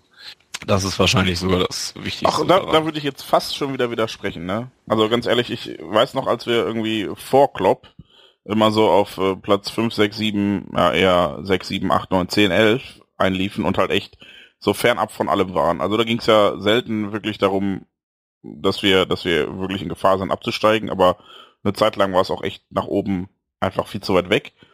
Und dann war ich irgendwie Südtribünenmeisterschaft, vorletzter Spieltag oder letzter Spieltag sogar in der Roten Erde und drinnen in der Gaststätte lief irgendwie Lautern gegen, ich weiß gar nicht genau, gegen wen die gespielt haben, ich glaube gegen Köln oder so, und Lautern musste gewinnen, um nicht abzusteigen. Und was da einfach selbst über die fucking Fernseher für eine Stimmung rüberkam, das war unfassbar. Und ich habe halt eigentlich lieber eine Saison, wo es halt irgendwie um irgendwas geht, als so eine Saison, wo nach oben 10 Punkte sind, nach unten 10 Punkte und wir halt wirklich, also das, wo ist denn der Spaß, wenn es im Spiel um nichts geht? Wo ist denn der Spaß, wenn du wirklich nur nach Hause fährst oder ins Stadion fährst und zu denken, ja gut, wenn wir jetzt gewinnen, ändert sich nichts, wenn wir jetzt verlieren, ändert sich nichts, ja, ne, also ich fände das scheiße. Und ich glaube, dann hätte ich... Ja, aber deswegen so möchte ich trotzdem nicht um den Abstieg spielen. Oder um den Klassenerhalt. Um den Abstieg spielt man ja sowieso nicht. Ja, um den Klassenerhalt. Ja, es muss ja nicht so sein, aber es würde ja schon reichen, wenn es dann irgendwie ein bisschen spannend bleibt, ob wir Zweiter oder Dritter oder Vierter oder Fünfter werden zum Schluss. Aber dafür müssten wir jetzt ein paar Spiele verlieren. Willst du, dass wir noch ein paar Spiele verlieren? Nein, natürlich nicht. Aber ich meine halt nur allgemein für dich schon. Was willst du denn? Ja, du hast schon nicht ganz unrecht. Wenn, also auch in den Jahren 2013 und 2014, wo wir halt relativ früh schon die Champions League Qualifikation klar gemacht haben, waren die letzten Spiele schon irgendwie eine langweilige Nummer, ja. Aber gerade weil du auch im Jahr 2013 in der Meisterschaft schon irgendwie im März keine Chance mehr hattest und alles im Grunde nur noch fokussiert war auf den Europapokal, weil du da noch mit dabei warst und im DFB-Pokal warst du ja auch im März oder Februar bei Bayern ausgeschieden, hast du schon nicht ganz unrecht. Aber es ist halt, was soll man machen? Also deswegen sage ich ja, also wenn, dann gibt's noch das Derby nächstes Jahr, wenn das relativ früh klar ist, und dann halt die Pokalwettbewerbe. Und da müssen wir halt dabei sein, wenn es um die großen Spiele geht. Wir können ja nichts dafür, dass der Rest nicht gut genug ist aktuell oder wir zu stark für die anderen sind, aber wir nicht stark genug sind für den FC Bayern, beziehungsweise die einfach nichts liegen lassen im Gegensatz zu uns. Ja, vielleicht lassen sie ja, wobei das will ich lieber nicht aussprechen. Nee, ich lasse es lieber. Gut. Gegen die Blauen? Naja. Ist es das, was du gedacht hast? Genau, ich habe gedacht, die lassen da einen Punkt liegen, Volker, aber dann habe ich... Volker, ich habe kein stark, Foto mehr für dich ab sofort. So. Ja. Ich bin also der Einzige, der noch übrig bleibt in dieser Crew. Ich brauche 2 neue Partner. Bewerbung an den Hashtag nicht Hummels raus. Genau. Jetzt sage ich richtig. Lass uns dann noch einmal kurz, nachdem wir über den Sport geredet haben, dann... doch nochmal über das sprechen, was Volker gerade angerissen hat, das Pokalspiel oder das Europapokalspiel gegen PAOK Saloniki am 10.12. Das wird ja doch schon eine heiße Kiste. Wir erinnern uns an das Hinspiel, was ja auch schon eine heißere Kiste war. Jetzt kommt Saloniki da sicherlich auch wieder mit einigen Fans. Man hat die Rivalität zwischen PAOK und Aris, die ja eher mit uns befreundet sind, mit den Dortmundern. Es steht wahrscheinlich nicht zu befürchten, dass auch wenn das wahrscheinlich ein bedeutungsloseres Spiel wird, dass irgendwelche Hitze rausnimmt, weil das diese Hitze ja gar nicht aufgrund von sportlichen Rivalitäten oder sonstiges entstanden ist. Heute hat der BVB verlautbaren lassen, dass Tickets nur noch an Dauerkarteninhaber und an Vereinsmitglieder für dieses Spiel ausgegeben werden. Wahrscheinlich schon so eine erste Maßnahme. Wobei ich mich dann frage, wie viele Leute da jetzt dann tatsächlich noch hinkommen. Zu diesem Spiel, wenn man keinen großartig freien Verkauf macht. Und noch dazu ist auch noch Weihnachtsmarkt in Dortmund und durchaus einiges also zu tun. Muss man Angst haben vor dem Spiel? Boah, ich könnte Bildreporter werden. Nein, das möchte ich nicht. Aber ihr wisst, was ich fragen möchte. Ja, also ganz grundsätzlich glaube ich, dass du in Deutschland, wenn du nicht allzu bescheuert bist, überhaupt nirgendwo Angst haben musst, wenn du zum Fußball fährst. Außer du bist natürlich gekleidet wie ein Weihnachtsbaum. Ja, mit zigtausend Schals, hast 3,2er Tür auf der Leitung und provozierst fleißig rum. Dann kann es ja auch schon mal passieren, dass du da eine Quittung bekommst. Aber also, wenn du dein Hirn benutzt, dann kann ja eigentlich in Deutschland nichts passieren. Ich weiß halt nicht, was für ein Klientel da PAOK mitbringt ins Stadion. Das ist wahrscheinlich wie viele PAOK-Fans, die in Deutschland leben, die dann mit ins Stadion kommen. Die sind sicherlich nicht ohne, aber ob sie jetzt viel, viel gefährlicher sind außerhalb ihres eigenen Landes und außerhalb ihrer Stadt als Galatasaray, Dynamo oder was weiß ich, was da so rumläuft und ein bisschen für Aufsehen gesorgt hat bei ihren Gastspielen hier in Dortmund, glaube ich ehrlich gesagt nicht. Olympiakos ist ja in Griechenland auch nicht unbedingt als friedfertig verschrien, wenn ich das so lese in diversen Internetforen oder auch bei Twitter, und die haben sich auch relativ normal verhalten bei uns, auch wenn die natürlich keine besondere Rivalität zu den Ultragruppierungen hier haben, weil Ares ja von denen, ich glaube, die beachten die nicht. Jens, noch eine Meinung? Ich fürchte, ich sehe das in dem Fall leider für unsere Zuhörer, die natürlich auch total auf Krawall aus sind, die Volker. Und also ich kann ja gerne nochmal drüber ablästern, wie scheiße die Europa League ist und dass ich jetzt ungefähr 4 Urlaubstage oder 4 halbe Urlaubstage dafür nehmen musste, zu irgendwelchen Fußballspielen zu fahren, weil die Anschlusszeiten beschissen sind. Aber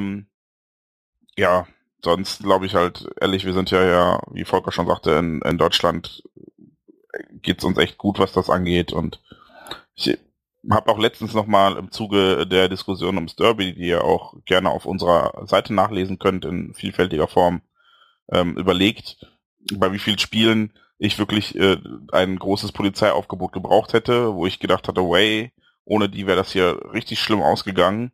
Und das war ein Auswärtsspiel mit den Amateuren in Erfurt, wo halt echt irgendwie von so einem Hügel Steine flogen. Und ich ganz froh war, dass die halt ja auf dem Hügel waren und wir unten auf der Straße und dazwischen die Polizei und nicht keine Polizei. Sonst war ich, glaube ich, noch nie in der Situation, dass ich gedacht habe, oh scheiße, hier passiert doch in hier Dingensbums, Lemberg.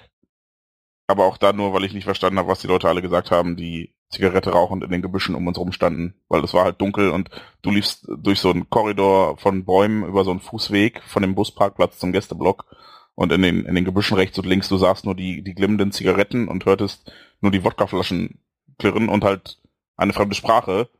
Und weil wir davon gehört hatten, dass irgendwie die Ultras sich vorher dummerweise in der Kneipe der Heimszene aufgehalten haben und entsprechend es zu Konfrontationen in der Stadt kam, waren wir halt ein bisschen nervös, was das Gewaltpotenzial anging. Aber das war halt ein Auswärtsspiel in Lemberg und nicht ein Heimspiel in Dortmund. Also wer sich ein bisschen auskennt in Dortmund, weiß, wie man wohin kommt, ohne Gefahr zu laufen, irgendwie erwischt zu werden. Und deshalb braucht man sich da, glaube ich, keine Angst machen. Und ich möchte an der Stelle nochmal betonen, kauft euch eine fucking Karte, wenn ihr Zeit habt und Geld, und hört auf zu jammern, dass man nie Karten für den BVB bekommt. Das ist korrekt. Gerade die Europa League-Spiele eignen sich da ja eigentlich ganz gut für. Es war ja schon fast peinlich, das letzte war es das Pokalspiel, wo 57.000 da waren? Gegen Kebele, 57.000. Also wirklich, langsam kommen wir zu Zahlen, wo ich mir an den Kopf fasse. Also ich hatte noch nie so viel Platz im Stadion. Noch nie. Weil man ja auch, also ja, ich verstehe, was du meinst, aber 57.000 für so ein blödes Spiel gegen Kebele am Donnerstag um 19 Uhr ist immer noch ganz schön. Ja, aber dann darfst du halt nicht meckern, ne? Also ich will nie wieder irgendjemanden sagen hören, es gibt doch nie Karten, weil gegen Kebele, sicherlich waren das auch eher teurere Karten, die man da haben konnte, aber es gab welche. Ja. So, und ich verstehe halt Leute nicht, die 400 € für ein Spiel gegen die Blauen bezahlen, aber nicht die 30 € für ein Spiel gegen Kebele haben. So, ne? Dann darfst du halt echt nicht meckern. Kannst halt besser mit posen. Ist halt so. Ja, war ja auch ein geiles Spiel, das Derby. Das möchte ich an der Stelle einfach nochmal betonen. Vor allem diese ganz klassische, diese Klassiko-Grätsche von, ich weiß nicht welcher blaue Hurensohn es war. Ja, aber das war so, ich hab die rote Karte schon gesehen und dann zieht der Stark die einfach nicht. Das war so eine richtig... Stark? Stark war es nicht, es war berühmt, so. Aber egal. Stark hätte in der Szene auf ein Foulspiel von, ich glaube, wer wurde gefoult? Ginter? Weigl, glaube ich. Ja, also es wäre definitiv ein Foulspiel von Weigl gewesen. Und Stark hätte daraufhin direkt einen Elfmeter gegeben für die Blauen. Der Vollidiot. Okay, dann war es Brüch hat mit Karten ein bisschen gespart, fand ich. Huntelaar hat ein paar Mal den Arm draußen gehabt, wo ich gedacht habe, boah, läuft. Die eine Szene, wo sich alle aufregen, hat er übrigens den Arm nicht raus. Da stoßen sie Kopf an Kopf aneinander. Gündogan, glaube ich. Okay, aber trotzdem fand ich... Ja, also, hast nicht ganz unrecht. Ja. Wir driften ab. Wenn wir über das Derby nochmal reden, würde ich vielleicht nochmal höchstens nachfragen, was Jens gerade schon einmal angerissen hatte, weil das Einzige, was ich ein bisschen schade fand im Derby, war halt, dass ich weniger Leute hatte, über die ich mich lustig machen konnte. Und dass die Gegenseite halt einfach nicht so da war. Es hat schon ein bisschen was gefehlt zum regulären Derby. Das fand ich halt schade. Schon, irgendwo. Ging euch das ähnlich? Also aufgrund des Boykotts natürlich auf Seiten der Ultraszene in Gelsenkirchen. Ja, macht halt mehr Spaß, wenn sie dabei sind und selber man sieht, wie sie leiden müssen. Ja, das ist klar. Aber meine ganz persönliche Meinung zu dem Thema ist, ich persönlich glaube, dass es in Zukunft in Deutschland keine Derbys mehr geben wird, an denen die Ultra-Gruppierungen teilnehmen. Einfach aus dem Grunde, bei uns ist zum Beispiel ja so, unsere Jungs dürfen nicht, wegen dieser Geschichte in Essen. Für mehrere Jahre haben sie ja Aufenthaltsverbot in Gelsenkirchen, ich glaube noch bis 2020. In Dortmund werden den Teufel tun und irgendwas an ihrer Strategie ändern. Die werden die eher noch intensivieren und weiter fordern, dass das Kontingent strikt zusammengestrichen wird und dass die Anreise ausschließlich über den FC Schalke 04 geregelt wird und so weiter, was man jemand alles schon... Hat ja schließlich auch funktioniert. Ja, aber du weißt ja, worauf ich hinaus will. Und ich glaube einfach, dass das nicht mehr funktionieren wird und dass die Leute sich da nicht mal drauf einlassen. Gladbach-Köln, glaube ich, wird das Gleiche passieren. Gladbach wird nicht mehr nach Köln fahren. Und ich glaube, wäre nicht überrascht, wenn die Kölner aktive Fanszene keine Lust hat, nach Gladbach zu fahren. Ansonsten gibt's ja eigentlich keine Derbys mehr in der ersten Liga, die irgendwie relevant wären. Lass mich überlegen. Wolfsburg, nö. Frankfurt hat auch kein Derby. Nö. Hamburg-Bremen? Ja, Hamburg-Bremen, genau. Das wäre, genau, Hamburg-Bremen wäre noch eins. Aber auch da, hat nicht letztes Jahr schon die aktive Fanszene des HSV das Ganze boykottiert? Oder was umgekehrt, Bremen? Ich weiß es nicht. Auf jeden Fall, da ist halt auch der Sicherheitsapparat sehr hoch und von daher gehe ich davon aus, dass das Thema sich irgendwann in diesen Zeiten erledigt erstmal. Es hat leider 12-12 geschuldet. Das, was alle befürchtet haben, was die Vereinsoberen natürlich gesagt haben, dass nicht eintreten wird, ist im Grunde das, was eintritt.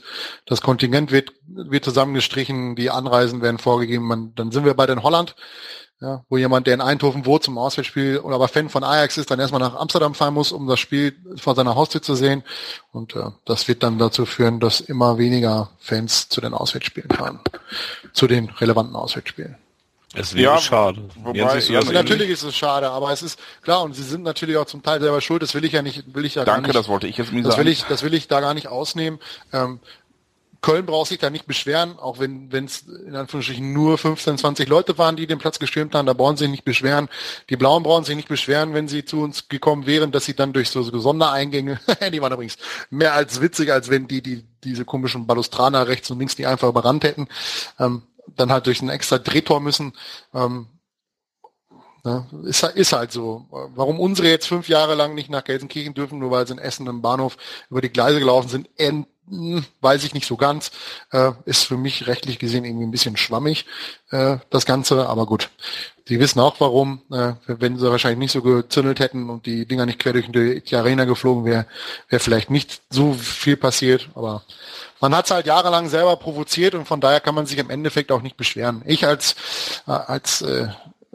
Fan, der eigentlich das immer ganz gerne sieht, wenn aktive Ultragruppierungen irgendwo auftauchen in den Stadien, weil sie halt schon ein wichtiger Bestandteil der ganzen Stimmung im Stadion sind und auch der Optik. Wer schaut sich nicht gerne einen farbenfrohen Gästeblock an? Find's halt schade, aber es ist halt das, was viele prophezeit haben über Jahre, und ist halt jetzt dahin zugekommen, dass die Möglichkeit haben, das irgendwie zu regeln über solche Geschichten, auch wenn Borussia sich da noch gegen gewehrt hat, gegen diese 4000 Karten. Aber ich glaube, das wird in Zukunft kommen. Wird halt immer weiter die Daumenschrauben drehen, bis halt irgendwann zu solchen Spielen keine Gästefans mehr freiwillig fahren oder verboten wird, dass sie dahin fahren. Fragt nach bei Preußen Münster. Nee, da möchte ich nicht nachfragen. Noch ein bisschen Schwarzmalerei und Traurigkeit zum Ende der Ausgabe. Ich wollte aufs Derby zu sprechen kommen, weil es geil ist, dass wir die wegge... Aber hey, wir haben gewonnen! Woo! Derby-Sieger, hey, immer noch. Und dann kommt Volker mit sowas um die Ecke. Na, ist doch egal, wir bleiben Derby-Sieger. Und wir bleiben euch auch treu da draußen, denn wir melden uns auch im nächsten Monat natürlich wieder mit Auffe Ohren, Nummer 16 wäre es dann. Dann übrigens immer noch als Derby-Sieger. Genau, dann immer noch als Derby-Sieger. Wir sind ansonsten nämlich durch mit Ein ganzes Jahr lang sind wir Derby-Sieger, könnt ihr euch das vorstellen? Weil das nächste Derby ist meines Wissens erst im März. Voll fett. Das war Ende voll fett. 28.02.2015. Wie kann man das Datum vergessen, Neusser? Mann. Ich habe doch also nice. Bevor die beiden sich ja an den Hals gehen. Und Ausgabe auf Ohren, ohne dass wir beide uns mal ordentlich die Meinung geigen, das macht doch keinen Spaß. Da hört doch ich brauche zwei neue Co-Moderatoren hier. Ja. Ich bin ja mit der bald raus. Ich habe gerade festgestellt, ich habe die Bullen immer Bullen genannt. Ich glaube, das ist eine Beleidigung, oder? Scheiße, ey. Piepen wir raus. Genau, piepen wir raus, alles klar. Und Volker und ich machen dann demnächst den neuen Podcast Streit-Do-Sprech. Alter. Aus dem Gefängnis, aus der JVA in Dortmund. Aus dem Do-Fängnis. Ja, genau. Und ich werde nur noch Dinterviews führen. Und Dinterviews vor allem. Ach du Scheiße. Dinterviews werde ich nur noch führen. Hier, bei Auffe Ohren. Im Podcast von schwarzgelb.de. Bleibt uns gewogen, guckt auf schwarzgelb.de, denn da gibt es immer noch neue Artikel. Überraschung. Was haben wir im Moment? Eine Derby-Nachlese über das, was wir gerade schon ein bisschen andiskutiert haben, diese ganzen Sachen rund um Sicherheitsmarkierungen, haben wir auch nochmal auf schwarzgelb.de besprochen. Wir haben einen Artikel zu Ilkay Gündogan, der relativ frisch, damit ich den Namen auch nochmal gesagt habe. Ich wusste, dass du es einbauen würdest. Der relativ frisch auch nochmal erschienen ist. Natürlich auch ein Spielbericht zu den Amateuren in Wattenscheid vom letzten Dienstag und so weiter und so fort. Und ganz oben stehen immer noch, um den Rahmen dieser Sendung wahrscheinlich auch ein bisschen perfekt zu machen, immer wieder persönliche Texte, die an Arne Steding erinnern, die alle lesenswert sind, die alle emotional sind und die uns noch eine Weile weiter begleiten werden. Genau, und wenn ihr, weil wir gerade bei Arne Steding sind, etwas Gutes tun wollt für seinen Nachwuchs und seine Gattin, dann schaut auch ebenfalls auf unsere Seite. Es gibt dort einen Spendenaufruf für Ramona und für den Jonas. Also wer der Meinung ist, dass die beiden etwas monetäre Zuwendung verdient haben für die Arbeiten, die Arne Steding gemacht hat, der bekannterweise selbst sehr aktiv war, wenn es um Spenden und Hilfeleistungen für andere Menschen ging, denen es nicht so gut ging wie ihm, dann könnt ihr das per PayPal machen, teamarne@schwarzgelb.de, oder ganz normal per Geldüberweisung, findet ihr aber alles im Spendenaufruf auf unserer Internetseite. Und dabei geht es jetzt nicht darum, dass ihr der Meinung seid, dass Ramona und Jonas ein bisschen Geld verdient haben, sondern so eine Beerdigung ist halt leider nicht gerade günstig und sowas haut dann auch einfach mal aufs Konto. Also würde uns freuen, wenn ihr da, weiß ich nicht, auf eine Packung Kippen verzichten könntet. Ist eh nicht so gut zu rauchen und einfach das Geld lieber spenden könntet. Alternativ sei nochmal darauf hingewiesen, wir hatten es angesprochen, auf unsere Aktion Flutlicht. Ihr dürft gerne bei Twitter folgen, gerne bei Facebook euer Gefällt mir dalassen bei Flutlicht. Die haben im Gegensatz zu uns Podcast auch eine eigene Seite und wir halten also eine eigene Facebook-Seite. Genau. Wir halten euch da dann auch bald eine eigene Webseite, aber das kommt. Wir halten euch da auf dem Laufenden und sagt es bitte auch weiter, denn Flutlicht ist eine gute Sache und das, was die Jungs und Mädels, früher auch oft Arne, da leisten und machen, ist wirklich, wirklich herausragend und verdient jedweden Respekt, den ich aufbringen kann, und ich hoffe, ihr seht das dann genauso. Daumen nach oben. Falls ihr noch irgendwas tun wollt für schwarzgelb.de als solches, oder wolltest du gerade unseren Shop erwähnen? Den hätte ich jetzt für diese Ausgabe rausgelassen, weil wir gerade so andere Sachen, die wichtiger sind, vielleicht gut, im Vordergrund lassen. Ja, der Shop ist halt, der hilft uns natürlich auch, Aktionen wie Flutlicht zu machen. Das muss man halt an der Stelle auch mal sagen. Also es ist natürlich so, dass wir fixe Kosten haben, die wir decken müssen für einen Server und sowas. Und alles, was darüber hinaus eingenommen wird, kann halt natürlich auch in so Aktionen wie Flutlichtgeschichten fließen. Also es ist jetzt nicht so, dass ihr mit dem Shop nur schwarzgelb.de helft und Flutlicht nicht, weil es da steuerlich müssen wir das ein bisschen gucken, wie wir das künftig regeln. Deshalb ist erstmal aktuell... Das hat Uli Hoeneß auch immer gesagt. Oh, die beste Methode, wie ihr auch Flutlicht helfen könnt, ist, dass ihr Klamotten bei uns kauft. Wir haben eine neue Rutsche Hoodies bekommen, damit ihr jetzt auch für den nicht ganz so kalten Winter mit 18 Grad gewappnet seid. Deckt euch ein und seid einfach diesen Winter mal ganz besonders nett zu euren Mitmenschen, egal woher sie kommen und welcher Hautfarbe, Religion oder Geschlecht sie angehören. Schließlich bald Weihnachten. Gott, oh Gott, kommt auch schon wieder bald.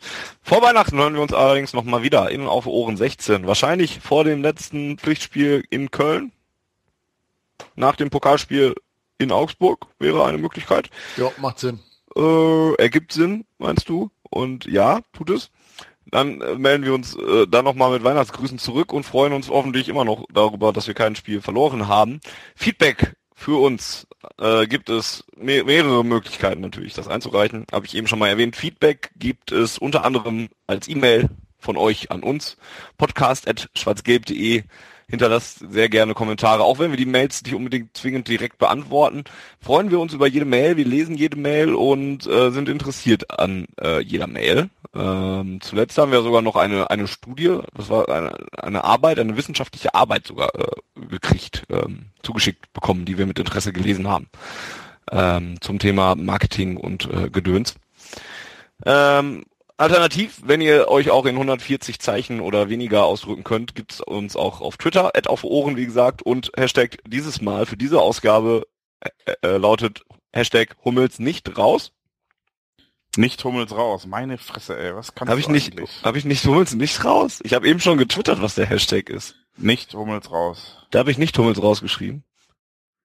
Hast du den Tweet gesehen? Der ist jetzt ja, offiziell. Ja, es ist... Also falls ihr nicht... Guckt bei uns in der Twitter-Nachricht den Hashtag hier verwenden sollt. Oh Gott, das ist ein Fiasko. Nächste Ausgabe wird alles besser, da gibt's das Hashtag Ginterpause. Könnt ihr auch vielleicht jetzt schon verwenden, ist auch okay. Noch dazu, eine Bewertung bei iTunes wäre top, denn dann steigen wir in den Charts und so weiter und noch mehr Leute können uns hören und darüber freuen wir uns. Hinterlasst ein Abo, dann kriegt ihr auch direkt alles, was ihr braucht, direkt immer mit, wenn wir eine neue Ausgabe produziert haben und damit habe ich alles gesagt, glaube ich, was ich sagen wollte. Ja, sollte der Typ bei uns, der dafür zuständig ist, das zu machen, die Podcasts auch mal bei YouTube wieder hochladen, dann auch gerne da Daumen hoch hinterlassen, Abo, wie auch immer man das nennt. Ich weiß gar nicht, welcher Idiot das Abo kriegt. Ja, weiß ich auch nicht. Schlimm. Immer diese Menschen in Neuss. Nun gut, ich verabschiede mich, wünsche euch... Tja, was wünsche ich euch? Eine schöne Vorweihnachtszeit erstmal. Weil beim nächsten Mal kann ich euch dann eine schöne Weihnachtszeit wünschen. Schöne Vorweihnachtszeit. Habt euch lieb und freut euch, dass es euch gibt. Sagt euren liebsten Menschen auch ruhig nochmal, dass ihr euch freut, dass es sie gibt. Ist manchmal ganz wichtig und dann bereut man das nachher nicht. Bis zum nächsten Mal und die beiden anderen hier können sich noch kloppen oder auch tschüss sagen. Bis dann. Wie kriegen wir jetzt den Übergang hin, Nossa? Zur Verabschiedung nach diesen tränenreichen Worten von Fanny. Sag doch einfach tschüss. Genau, ich sage jetzt tschüss und Derby-Sieger. Ja, in Hamburg sagt man tschüss, ne? Derby-Sieger und Arne Kleiner, du fehlst uns, aber wir machen weiter. Die Zuhörerzahl, wie immer präsentiert von schwarzgelb.de, dem Fanzine über Borussia Dortmund. Auffe Ohren bedankt sich bei 19.009 Zuhörern, ausverkauft.